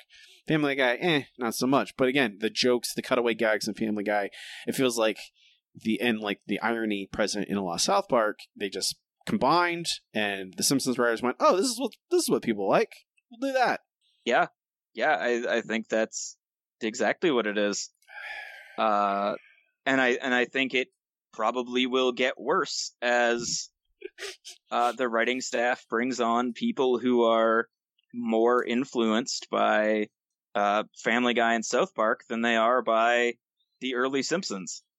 I I I don't know. I gotta have hope that the people say that the HD era improves, and I'm we have had our fans, our listeners have gone back and forth about if that's true or not, and I am I gotta have hope. The show has to. I mean, I will say this: there, uh, uh, at one thirty eight bit on Twitter did crunch the numbers. Matt, I don't know if you saw this, but we did rank on average season nineteen higher than seventeen or eighteen by a very tiny amount. But it did. I mean, out- that's fair. I mean, all all of the the less the, the later teen years kind of sucked about the same but there, like you said, there is a very tiny statistical trend going upward, and we'll see if that continues. But if it is, I'm betting it's also very tiny. Yeah, this episode is not atrocious. We'll finally wrap this up, at least this part of the show. It's not atrocious. It's not terrible. There's a couple moments where I smiled, I laughed, I thought, "Oh, that's clever." I think I did laugh with the Mar- the Marge bit with the cakes, like Matt, you pointed that out. I think I did laugh at that, or at least chuckled. Like there's a minor, like some of these episodes we haven't laughed at all. So there's something here. There's a there's clever moments in between the inanity and the the mindless action scenes that look good but don't fulfill any character. Um, so it's not this episode isn't atrocious. It's just not good. It's mid- if I had this on in the background, it would be uh like perfectly acceptable uh like a background noise thing. I'd be like, yeah, that was fine. That did not distract me from what I was doing, uh, either because it is too good or too bad. It's, it's just white noise. It's perfect. Yep. it's, it's it fulfills the the, the role of ambient sound. Robbie, is this episode broken? I mean, obviously it is. Uh, yeah, I think. Well, the question, the question well, I mean, I, we haven't had a non-broken episode in a really long time. I feel like besides ones that shouldn't exist. So what? What we is have, this episode had, supposed to be? We, I think is a better well, question. Well, okay, well, Matt, come on. What are you doing? What are you doing here? Let me uh, for let you get you're just breaking all rules of formality. Uh, yeah, exactly. Screw it. Yes, anarchy. Oh God, yes, it's broken. No, you were right the first time with that quick fix idea. Let's see. Quick fix, quick fix. Ah. Please look. I need the noise, Matt. Okay, I need the sound. My cluttered, fragmented, disastrous life. These my little intro outro clips r- restore and inform order. Okay, so let me play them. Um, one, yes, we've had episodes that ever broken. The, the, the Barded wasn't broken. The Debarted was good. Okay, all right. True. The fair, Steve fair. the Steve Buscemi episode not broken. Uh, did we really say not broken? Because that we like the mm. Steve Buscemi episode because I mean it's barely a Simpsons episode, but I did like it. Yeah. Um, this episode I do is is broken. I mean, it's it's it's not again, it's not terrible, but it is absolutely does not hold the weight of of its story. It doesn't tell a story. Like it, I thought to ask the question, what is this episode about? There's it. What is the theme? There, there is none. There's nothing. There is no. There's no greater message being told to us. There is not about nothing about sacrifice or or even the erotic baking. There's nothing there. Um. So yes, it's broken. How do we fix it? I would. I honestly, uh, Jeff, you propose like this just be the erotic baking episode. That's what I do. Yeah, that's that's a really great idea. Uh, yeah, like you, you don't need like the bounty hunting thing is is dumb. Uh and very like zeitgeisty in in a kind of cringy way. Uh but like yeah, just just have a story where Marge has to shoulder the load of providing for the family and then uh you know, she has this kind of struggle of like, oh, I I kind of find this thing I'm doing repugnant, but like I I will get through it because my family is important to me. And then you do like a subplot where uh Homer has to uh look for for other work uh before probably eventually getting hired back at the power plant. Uh but like like yeah, sure, they've done that before, but it is an actual story. Uh and that's cool. People like stories. I like stories. Um, that's I I I am I I think that is we if anyone who's listening to this this podcast at any length know that Matt and I are both firmly on our favorite Simpsons episodes are ones that tell stories that have things that are about that have deep like a lot of character in them and certainly they're funny because the best simpsons almost all the best simpsons episodes are funny. It doesn't really matter which one you pick. Full of humor and full of jokes but the ones we like the most are the ones that have character in them and have stories and that is the one that has a character it has story. Tell a marge episode where she's a prude for some reason. I don't know why she's a prude. She was at woodstock. I don't know why like uh, like she's a hippie. Like i would make that she shouldn't be a prude but whatever. She doesn't like erotic baking and over time she gets over it realizes this doesn't harm anyone uh uses and maybe becomes fulfilled because she's you know because she's been tasked with this role and taking care of the family. And maybe there's also a downside where she's like working a lot and you could even do the whole you know turning a, my hobby into a career is you know mentally draining and taxing because the thing i used to love i now have to do just to, to make money and blah blah blah blah blah. You could throw that in there if you want to. You don't need to but you could. And you, maybe if I you, mean that would be a a good way to connect it to um you know like instead of making it like pop culture zeitgeisty with the bounty hunter thing you know you can make it uh you can make it connect to like the world we live in by yeah doing the like she's turned the thing she loves into a job and how does that change the thing that she feel like how does she change her relationship to that thing that she loves because she has made it a job? You know like that's that's a good point of connective tissue to modern society where we all need to have 35 different hustles because jobs don't pay anymore but things still cost money. Ah i hate how things cost money. It's really upsetting. Oh yeah that's my number one problem in they. life is that things cost money. Yeah why can't i just get the things i like for free? Um i mean that's and i don't that's not like that's the thing. Also that's not that complicated a story. Like i could easily feel like I, I feel like I, again I, I say this a lot but I, f- Matt, I did this for a bonus episode on our Patreon where we did literally called Writer's Room, and we laid out a whole pl- plot from nothing, and it uh, it took an hour, like it, less than an hour even, and like sure there were jokes because we weren't writing the episode, but we had the bones, and it felt good. I don't know why, like it feels like just like you're not doing it. They're like, oh, we don't need to anymore, so we don't. Like, uh, uh, uh, yeah, What's- that's the thing that is like the most surprising to me is that like story structure especially for someone like employed in a in a writer's room like story structure is not that hard like it's pretty easy to learn like it's part of what i teach to children and so like the hard part of of these episodes should be packing them with as many great jokes as possible, right? Like that should be where the effort is coming. Yeah. But like the fact that it seems like the struggle is to just put up the frame that everything will hang on and instead they're just like throwing stuff at the collapsed frame on the ground. it's like what like what are we doing? What are we doing? We're gonna move on to our next item. I think that sufficiently fixed the episode. We move on to our next item. It's time for comments to the news group. Okay, here we are. Alt.nerd.obsessive. Comments to news group is where I ask our patrons on patreon.com slash the Simpson Show they think about an episode. Uh, they leave a review and I read it on the air. If you want to leave your own, just join the Patreon at any level. You can leave your reviews and thoughts along with us. First from Derek. Season 20 and Ireland are just not compatible between the upcoming awful Simpsons Go to Ireland episode and the really lame opening to this one. As a boy from Belfast, this St. Patrick's Day parade scene is just a head scratcher. The writers don't really seem to know what the conflict here in the North is about. It isn't between two factions of Irish people and certainly is uh, over religious differences. And it's not like I'm offended. We Irish love to make fun of ourselves. I think everyone here could tell you about the Family Guy scene where the plane lands in an Irish airport filled to the brim with empty beer bottles. This opening isn't funny. It makes absolutely no sense to an Irish person and just speaks for the writer's ignorance.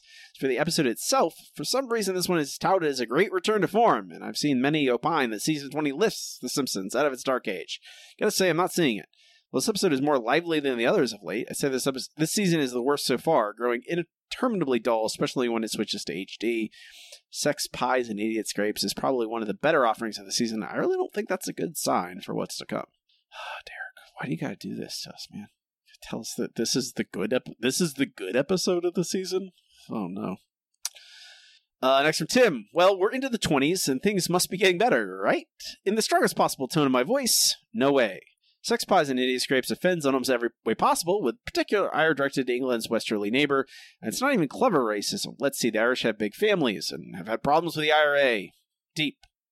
Somehow, Homer and Ned's partnership actually makes me feel a bit bad for Dog the Bounty Hunter, something I didn't think possible. The ending sequence of those two bouncing around challenges the worst of the cartoon sequences the show's had over the late last eight or so seasons, again saying something. Only they give more time to the Marge working at the erotic bakery B plot that actually had potential. I'll suggest this ekes out Little Big Girl for number 395. One small point about season 19 its worst ranked episode, Smoke of a Daughter, has 13 episodes worse than it so far. From JJ. This felt like a Scully episode. I don't mean that as a negative necessarily, just as an observation. It was more cartoony, frenetic, and weird than usual, which doesn't make it a good episode, but at least it wasn't the typical Al Jean blandness with no jokes. Like the chase sequence, for example. It's completely over the top, but I can't deny it was entertaining and well directed. Character writing is as terrible as always, however. Homer is written like an agent of chaos instead of a human being. They can't go five seconds without Ned making a religious reference. The B plot barely exists and has no ending. There were some good Marge moments, so it's not totally worthless. Overall, not good, but at least it wasn't boring. That is a good point. This does feel like a Scully year episode in a lot of ways. This feels, you know, it has that insane insanity, the random insanityness, which does resemble Family Guy in a lot of ways. I'm not sure if it's a coincidence or not it does certainly have a lot of energy, uh, which I do appreciate because on a certain level, like it's much easier for a thing to be bad acceptably if it's also pretty energetic. Because if it's bad and slow, then you can think about how bad it is. Uh, but you know, like the pace this episode goes, like you, by the time you are you are thinking about, you know, that scene didn't work like four other scenes have gone by already. It's just it's like oh I can't I, yeah that's that is a Scully year thing as well. The you know the early teen seasons. It's like yeah it's all messy. It doesn't make any sense and it's terrible, but it's fast. Nonsense happens quickly. There's an occasional moments that are so crazy they make you laugh, even though they don't really make sense. Uh, from Gabe, this episode is interesting, especially with Homer and Ned. It's wacky, but at least it's not boring emphasizing what we just said. Old Peony Can Joey Joe Joe Jr. Shabadoo Schnrub. Unfocused, unfunny, unbelievable that they choose this for the season premiere. It's a decent idea, done poorly. Homer and Ned bonding over a job, only to be torn apart by the different approaches, isn't the worst premise, but good lord, Homer's main characteristic in the episode is being a jerk, and the array of insane, head scratching inducing gags here are just abominable. I imagine Robbie just loved the Catholic priest joke. Oh God, we'd even mention the Catholic priest joke. There's Catholic priest. I mean, I think Oh, I forgot about that. I mean, it's yeah, that it, was it comes in a in a it in the blitz of Irish jokes. It's in there, and I it is it's just also a uh, a uh, gross uh, uh, gay panic joke. Yep. Also, yeah. That's the. I mean, there. The have you you've had to have seen the Mel Gibson? uh, No, not Mel Gibson. Who? No, it's uh, it is uh, Liam Neeson. Mel Gibson's in a different episode. Liam Neeson as the the the the Catholic priest episode. Have you seen that one, Jeff? that a- sounds super familiar. That's from like season 14, I think. But there is a awful joke in there about pedi- pedoph- pedophilia. and you're just like, and you're just like, maybe don't write a joke about that in your episode with a Catholic priest in it. Like, what's wrong with you? Um, maybe it's, I, I, I agree. Like, I should hate that. I think it's just, it, they blitz those Irish jokes so fast. I didn't even think about it, but it's awful. They're all also they they distract you with uh the fact that like they're blitzing these Irish jokes, and then all of a sudden you're like, wait a minute, the Hulk is fighting the Thing. Wait, those leprechauns are in a. F- what is happening? Yeah, it's it's very quick there. is Um, the Simpsons magic now? I mean, it has been at least for a few seasons, if not more. Uh, finishing off, uh, Joey Jojo Jr. The B story is low stakes and sweet enough, but everything else here should just be shredded and forgotten. Yeah, that's I think what we the same. I everyone agrees with us. I think that's pretty pretty, pretty clear. Uh, from Casey. Going to choose to ignore everything about the setup, considering we do an entire Ireland episode. That I can't. uh, Now I'm like ready for this terrible Ireland episode. I'm like I'm really interested in how bad it's going to be. Um, the this episode is perfectly vanilla. Rarely seen Marge and Homer both get new jobs in the same episode, but where Marge's decision to take a job makes sense and relates to her passions, Homer's decisions couldn't have been stupider. I love Marge imagining how different her life would be, and it's just cake boxes in the trunk, and he gave an audible laugh at the baker showing Marge the Hibbert's cake. Also, really enjoyed putting them away from your sisters when you hammer them. This is a thing boys wanted to do. I only have a sister.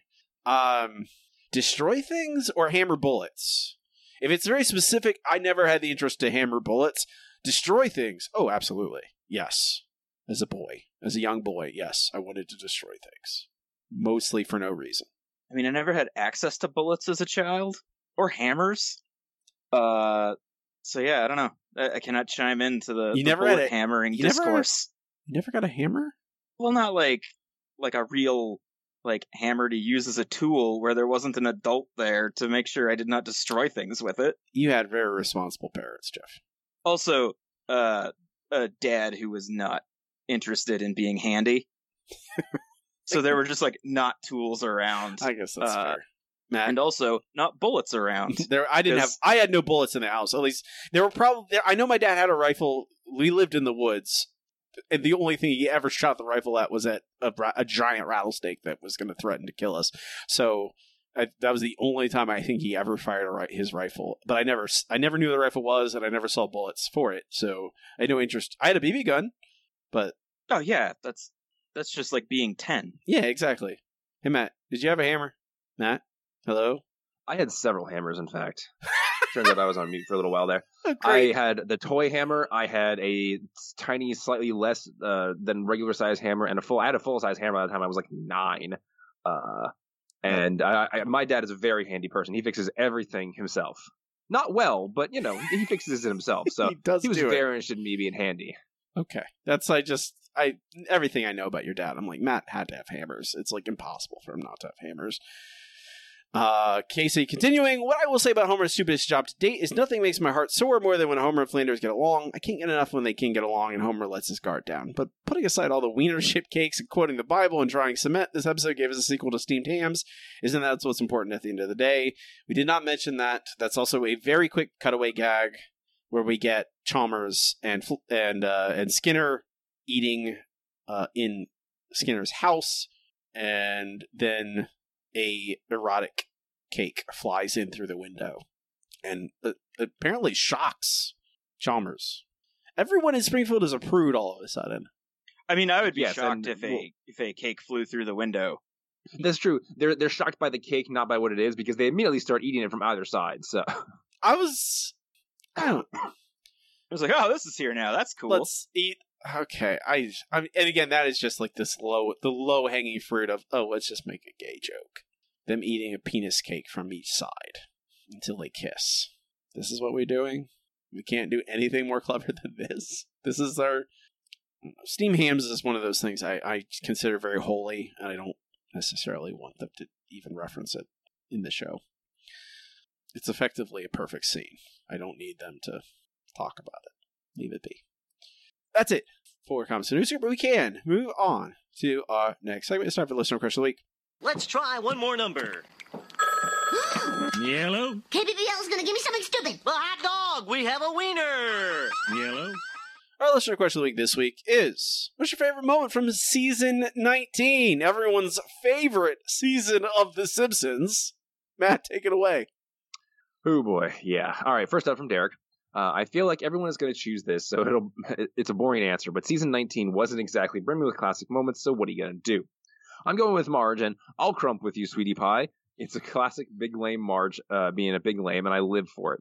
I saw it in meme form before I'd even seen the episode, so I think the internet elevated it, and I can't even give the show full credit. But yeah, that's my answer. The Pickens, they uh, maybe be slim. I don't even remember that being in season 19. That's that's how much season 19 has rot, rotted my brain. All right. You don't remember Um, Marge Crumpin? I don't. I mean, I've seen the meme a million times, but yeah, obviously, you know. It's a, I well, I I guess I remember more distinctly because I have to grab screen grabs to put with the, the, the Yeah. episodes, and I use Marge Crumping, so maybe that's why I remember so distinctly. Exactly. Uh, from JJ, Lisa, Mom, what are you doing? Marge, sweetie, this is how I save money on mayonnaise. Do you do it with relish? No, I'm kind of embarrassed about it. Literally the best joke in the entire season, right there. Congratulations, JJ. Second one, and you nailed it. All right. Uh, from from Tim, uh, Marge's interactions with Steve Buscemi's character, and I don't want to know why the cage bird sings. Their conversation at the bank, followed by the combination of silly scenarios to get her out of visiting him in jail, while not necessarily golden years vintage, was at least far better than anything that 90s show had to offer. Ooh, you are not wrong about that. Uh, from Casey, season 19 was the year of the modern Simpsons meme, but I have to give it to the ending credits to dial N for Nerder. Memes will come and go, but Columbo is forever.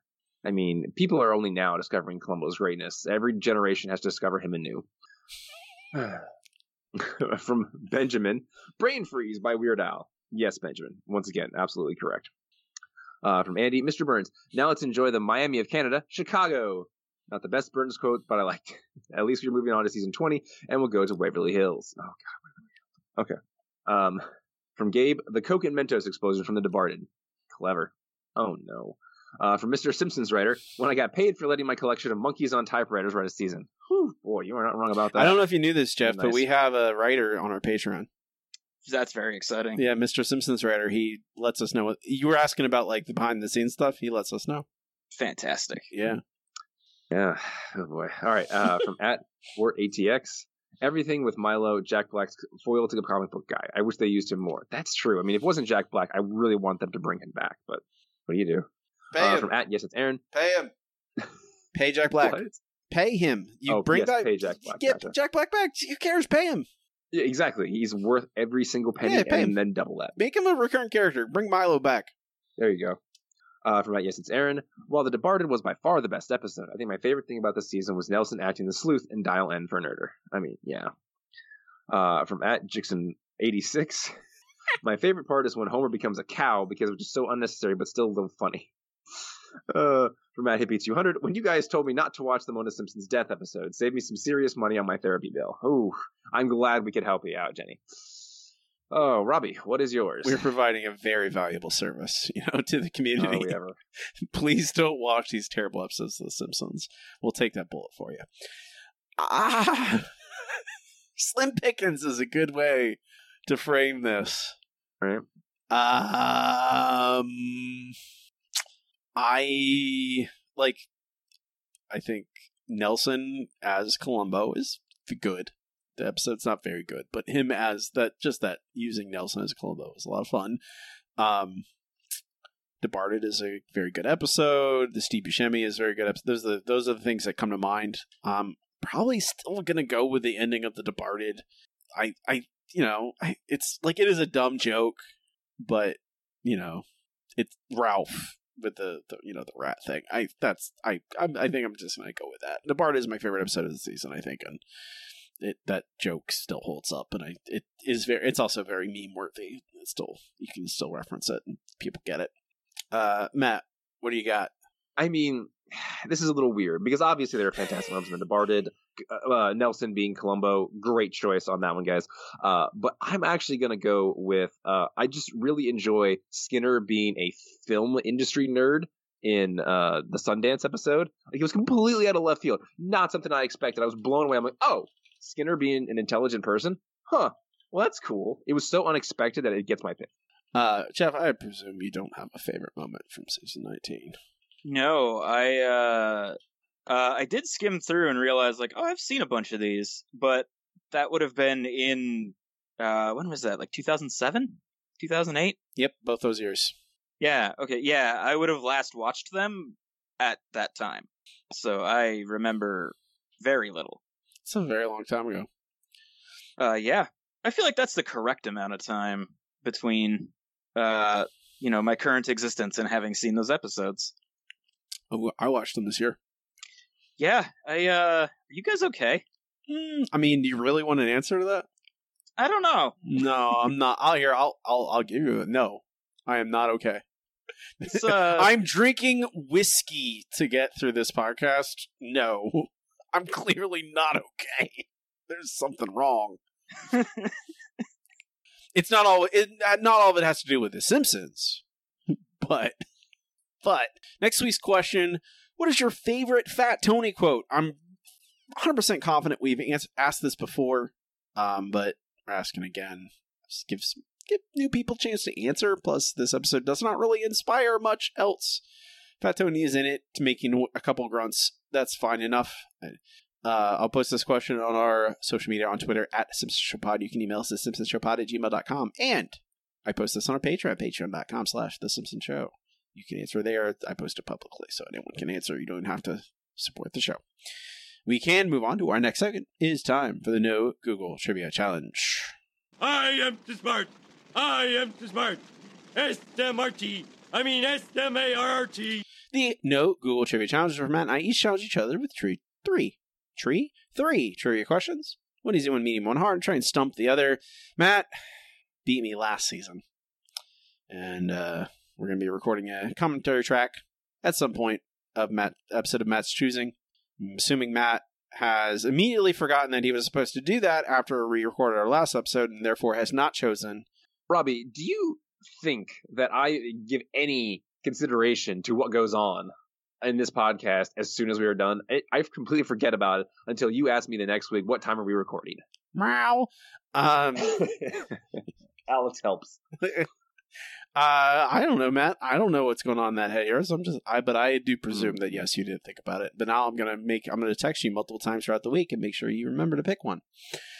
All right. Uh, all right. and I will let our loving and beautiful audience know what that episode is and when we can, when we'll release it as soon as I can get an answer out of Matt. But until then, we are at a fresh slate, zero to zero. We're doing great this season because I am not yet falling behind Matt. It is only inevitable. It's it is it is almost an inevitability, but it hasn't been. It's not hasn't happened yet. Um, hey Matt, are you ready for an easy question? I am ready. Marge starts a business making what in the twisted world of Marge Simpson? I believe that is pretzels. That is correct. uh, again with the Marge baking, I like it. All right, your first question. Uh, what religion does Bart convert to in The Father, the Son, and the Holy Guest Star? Meow. I'm asking her. uh, that'd be uh, Catholicism. You are correct, sir. Yeah, that's the aforementioned awful pedophile pedophilia joke. Oh God Almighty! All right, Matt, your medium question: What ve- which vehicle does Mr. Burns win at the baseball game in the Twisted World of Marge Simpson? Um, uh, a 1996 Pontiac Astro Wagon. Is that your final answer? That's my final answer. Jeff, do you know the answer? Absolutely not. All right. Well, Matt, I have some good news and I have some bad news. Oh no. Good news, it is a Pontiac Astro Wagon. Bad news, it is a 1997 Pontiac Astro Oh Wagon. man, not off a by a nice- year. Not a 1996. Sorry. Fine. All right. This is this Your is what see th- this is what I'm dealing with, Jeff. I just want to get like give you an idea. Like this is this big brain, this menace I have to deal with in trivia every week. Oh yeah, I I because you mentioned that I could write some trivia questions if I wanted to, uh, and I listened to some of the trivia and was like, I I wouldn't know the answer to any of these. oh, this is I am not suited for this. What's my medium question, Matt? All right, your medium question. What hero is on Milhouse's coat of arms in The Father, the Son, and the Holy Guest Star? What hero? Mm-hmm. You're not talking about a Dude, I'll- sandwich. I- You're not no- talking about a sandwich, are you? No, you know what? I'll give you a hint. What superhero? Milhouse's coat of arms. Van Hout. Van House. Van Houten's Milhouse. So would it? That that can't connect to it. It has to just be some random joke. Is this some lame hero? Because it's Millhouse.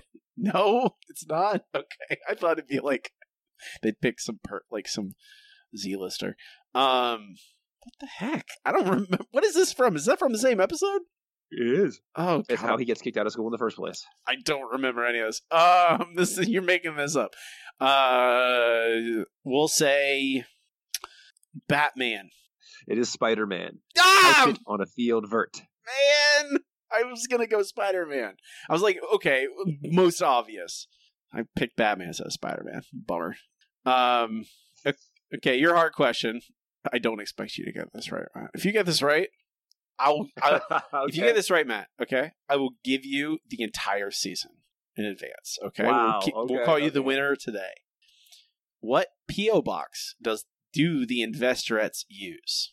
Oh God. I need a number.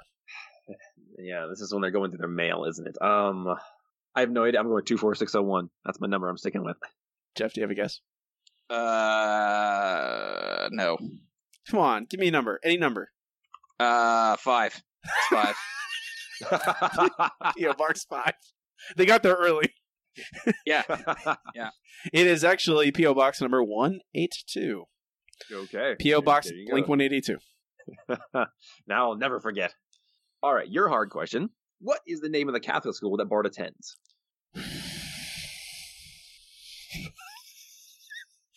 It's it's I know it's some exaggerated stupid like like his holiness or his grace his something something you know something like that I presume. His holiness his holiness our Lord our Savior uh, Jesus Christ. Uh, sorry, the St. Jerome's Catholic School. oh I that's it because it was so boring and I was gonna, that's not even a joke. I was like come on Simpsons writers. Uh-huh. that's how you know that's the other side Jeff. That's I don't know if that's another side that's just like they don't put any effort of there's no jokes in like the this all yeah, the that's little, just a real thing. That's just a name. They're like Why they would you don't. not make up a fake saint for that. Yeah, you could have made a joke there, and they just don't because like, oh, it's easier not to. Well, yeah, it's much easier to just not write. yeah, I, hey, you're preaching to the choir, man. I I deal with this every week. Um, you didn't. You you. you I presume that meant that you means you did not write us any trivia questions, Jeff. No, I did not. Okay, that's fair enough. I did give you the. we I did. appreciate that. This episode is already over two hours long. We're, yeah, we're yeah. I'll, there's editing. I'll, I'll cut some. I'll cut some of the, the rambling. It always happens. It's fine. Um, where are my clips? There we are. Um, that'll it for trivia this week. Matt and I are tied one to one, so it's very clear Ooh, that, that we start. are exactly as smart as each other about trivia. I'm as just as good as Matt is. No dissent. That's good. We can move on to. We can move on to our. Man, stop yawning. You're gonna make me yawn. I'm sorry. oh, I'm sorry, I want to go to sleep Grandpa. days. Oh, Grandpa, it's almost nine thirty. I'm gonna. I have been sick Not- all day long. I've been in bed all day long. I I, I didn't- rolled out of bed to record I, this. I didn't make you sick, okay, Matt. All right, okay, all right. I didn't do know, it, but you don't need to yell at me about it. Jeez. Matt. You've I've okay. I will say this, Matt. You have heard me yell. Not everyone has ever. Most people haven't heard me yell. You have, Uh huh. but I'm not yelling. This is not yelling. Yelling is much louder. We That's can, true. we can move on to our final second segment. We end every single episode. with It's time for best episode ever. Best episode ever. Best episode ever is the part of the show where Matt and I rank the episodes categorically, as we watch them chronologically, eventually compiling a list of every episode ever and how good they are. Um, if you want to see the list, Jeff, you can just go to our website, which is thesimpsonshow.com, and there's a link to the, the list on there if you want to look with us. Um, I uh, I did, and then I realized I don't know the titles of most of the episodes except for the ones that Neither I've do watched we. That's the best part. yeah, there's there are every at this point. I'm pretty sure every every single episode, Matt and I go, "Is it better than this one?" And we're like, "What is that one again? What is that one about?" Yeah, like, please hammer Homer. Don't hammer him. What is that? No idea. I'm pretty sure it's not the Ray Magini one. is it not?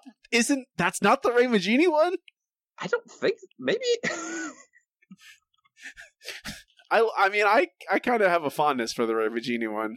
That's is- season 18. Oh, this is oh this no uh this is That's when Homer pretends to be a good carpenter, but it's actually Marge.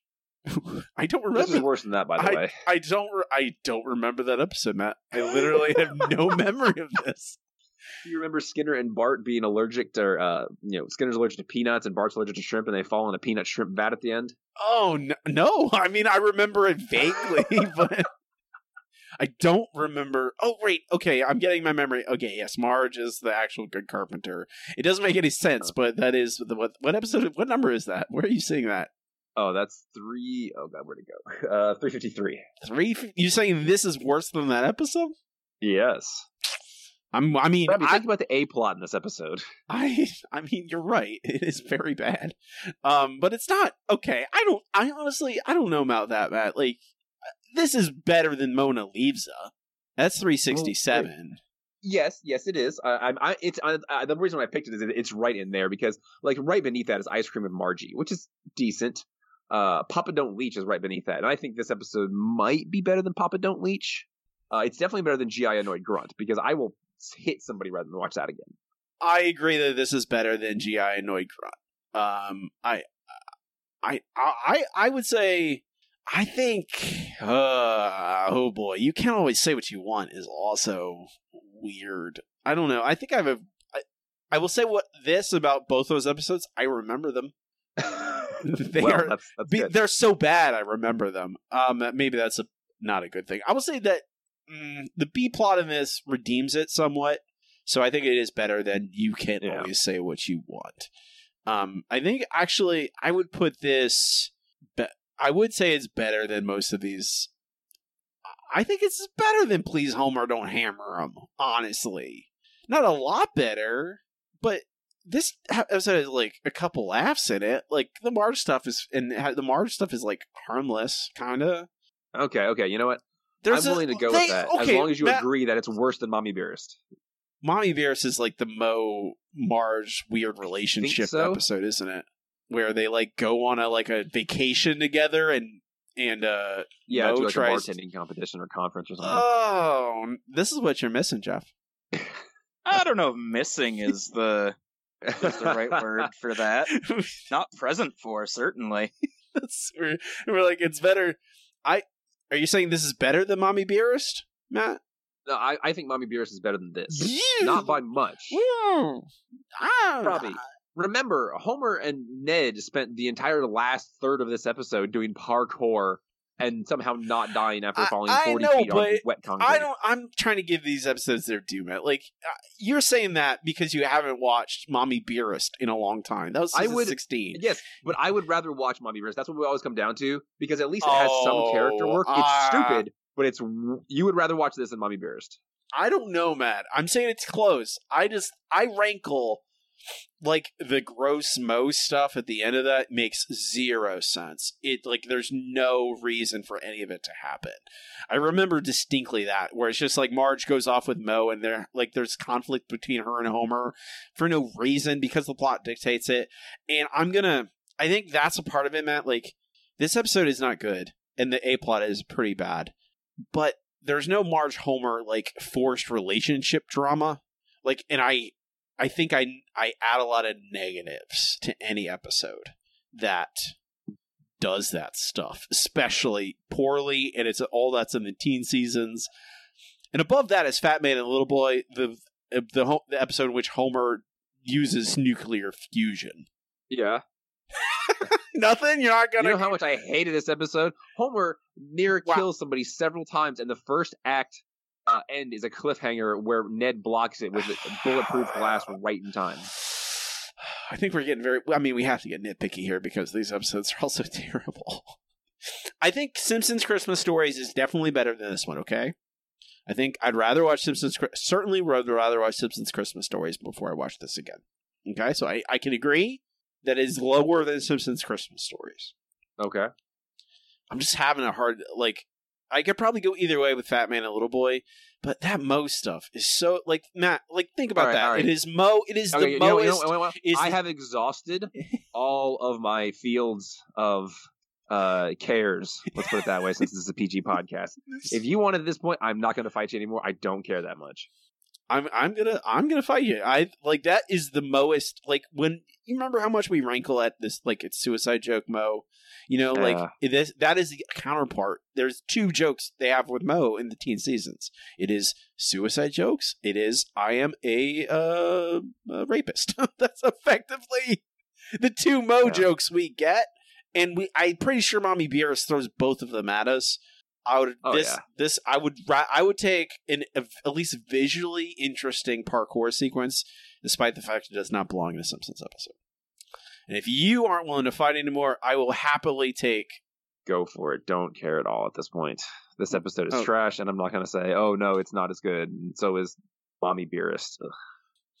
Jeff, you just all you gotta do is watch the- about 300 more episodes of The Simpsons, uh, and you can understand what the hell we're arguing about. Uh, I think I'm good. This is a window into our world. Yeah, that's uh, this world scares me, uh, and I don't think I want to live there. No, that's the wise choice. That's the wise thing to say. That's like you're like, uh, you know, like you don't need mostly. I, I don't think I need to. uh you don't need to do this. Just shove as much of uh the the bad parts of The Simpsons into my eyeballs as possible. I think I'm good. I'll uh, I'll get up to the part where I uh, I'm like, I think I stopped watching around here, and then I'll go back to the start. Yeah, that's the. I mean, that I use. I only watch one through eight at this point, I mean, and, or a few episodes into nine. I'll watch nine too. My nine has got some good, really good stuff in it, but I don't watch for recreation. I do not go past nine ever anymore. Nope, ever. There's Never, no never, never. no need anymore. Um, we're not done though. I we're not done. We have one more thing to do. One more question to answer, and that question is: Do we shoot this episode out of the cannon? The cannon! The cannon! The cannon! The cannon! The cannon! Uh, yes. And um, why isn't the cannon already firing? What do we say, Matt? We say, fire the cannon.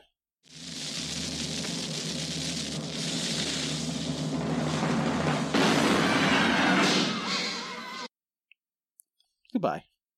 By murderous Homer. Bye and get the hell out of here. With a plastic bag. I think you really you. I don't. I did not get the sense of it, Matt. But you must. I don't hate this episode that much. Like I don't know. You seem so very hateful. the hateful more we talk it. about it, the more I really hate it, and I just want to stop talking about it. It's the kind of episode where, like, the first time I watched it, I was like, that was kind of fun. And then I watched it where I had to think about it. And it was like, oh no, everything has, has fallen apart. Hmm. And, uh, now I'm just that dog sitting in a burning, uh, burning house being like, this is fine. This is fine. Uh, there we are. Uh, we can move to the top of our list. Are working our way down as we answer the question for all of our episodes. We are at number ninety-five on our list, which is "Secrets of a Successful Marriage," which uh, a very good episode of The Simpsons, and a very good Homer Marge relationship episode. Maybe I think our notes, Matt. This is what I remember. See if you can confirm this. I think our only criticisms of that is that it's a little too dour. It is. It is. Yeah, that's when they were still trying to be more sitcom than like I- trying to get a balance uh, of funny. And honestly, it's really, really good. it's good. It's just there's a little too much of like, oh, this feels real, and I don't makes me uncomfortable like this with, Yeah. the, with the relationship stuff. Homer's a little bit too much of a jerk in it. Um, it does give us that the really lovely scene. Speaking of Moe, where Homer comes into the house and Moe is trying to court Marge. Yeah. It's a very good. That's a, used as a meme a lot nowadays, and I I still like it a lot. Uh, the way they frame those shots with Homer looking very intimidating. Mwah, perfect. Uh, of course, it belongs to the canon. It's really good. I'm curious to see where we break. How low will we go before we break from these episodes being in the canon? I'm not sure. Might be a ways. Probably will be a ways. Um, my cat just looked at me when I made that noise. Uh, you can find this list on our website, It's thesimpsonshow.com. Has links to everything on there. Our, our this list, our Twitter, our RSS feed, our, our link to our Patreon if you want to help out the show. Obviously, would appreciate it. We'll love you forever. Give us uh, some money to help pay for hosting and get a bunch of bonus stuff alongside it. Um, our next episode, Lost Verizon. Lost what? Lost Verizon, like the company, like the cell phone Oh, company. God, I don't know. No, I'm done. Whatever. Jesus. It Matt's Matt's tired and ill. he hates The Simpsons. I really hate this season so far because so far we have one whole episode that's terrible and one episode that has the worst possible title. So It has Denis Leary in it playing himself. Oh my god, it got worse. How did you make it worse? I hey Matt, you know what? In, if you had asked Robbie in 2008 if I liked Denis Leary, I would have said, "Hey, he's fine." That's true. Now we know better. Now we know better, but you know, in 2008, eh, you know, he was fine. I really liked him in uh, Demolition Man. You know, he was good. Uh, yelled, yelled a lot. Did a stand-up bit in the year 2032, or whatever year that movie set in. seashells. Um, before we go, let's plug stuff. Um, Jeff, plug your stuff again. Tell people where they can go uh, crowdfund your book. Uh, go to zoop.gg. Uh, it is Hockeypocalypse Slashers. Uh, yeah, it's great. It is uh, my favorite book that I have ever made. Uh, so you should go buy that. Uh, you can also read my webcomic Hell Inc. at hell.rentathugcomics.com. Uh, and from that site, you can also get to all my other stuff like uh, uh, Twitter and uh, yeah, all, all the social media So- garbage. social medias. yes, the socials media. Hell Inc. is also great. Uh, I think that should have more attention than it does. It's a Thank you. very I good. agree. It's a very good. it's a very good web comic, and I know there are many web comics out there, but I still think it's like Dilbert, but good. That is actually how I have pitched it uh, several times. It's like it's like Dilbert, but with like creativity and fun and comedy in it. Yeah, no, I've, I've said many times, like, yeah, but what if Dilbert was good? That's that's what we're doing. it here. really is. I mean, all positives. Um, where I have things. Uh, Twitter at Robbie Dorman. My website is robbiedorman.com. They're my name. It has all the things I do. My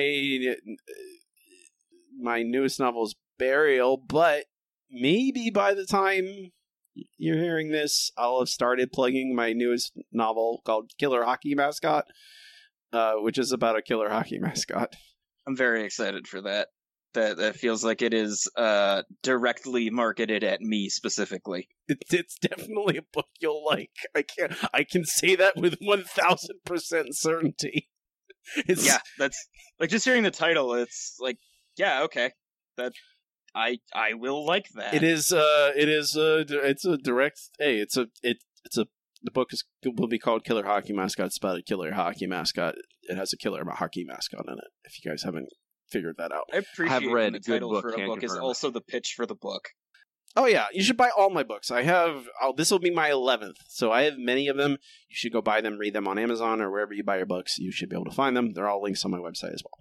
Matt does not participate in social media. You will not find him. That is true. Rather than engage in any type of creative art, I decide to take care of kittens because culling them gives me the happy juice in my brain. If you would like to see pictures of these adorable kittens, you can check them out at Kittinterns, K I T T I N T E R N S on Instagram, and you can get a little bit of that happy juice in your brain. That's Matt. I'm here. Can I? Can I do this, Matt? Can I do this? Hmm. That was you're you are. That was good. That was very good. That was a. That's a Thank very good. That's a very good plug for the Kittinterns Instagram, which does all those things. And I can't agree more. We need more kittens in this these trying times.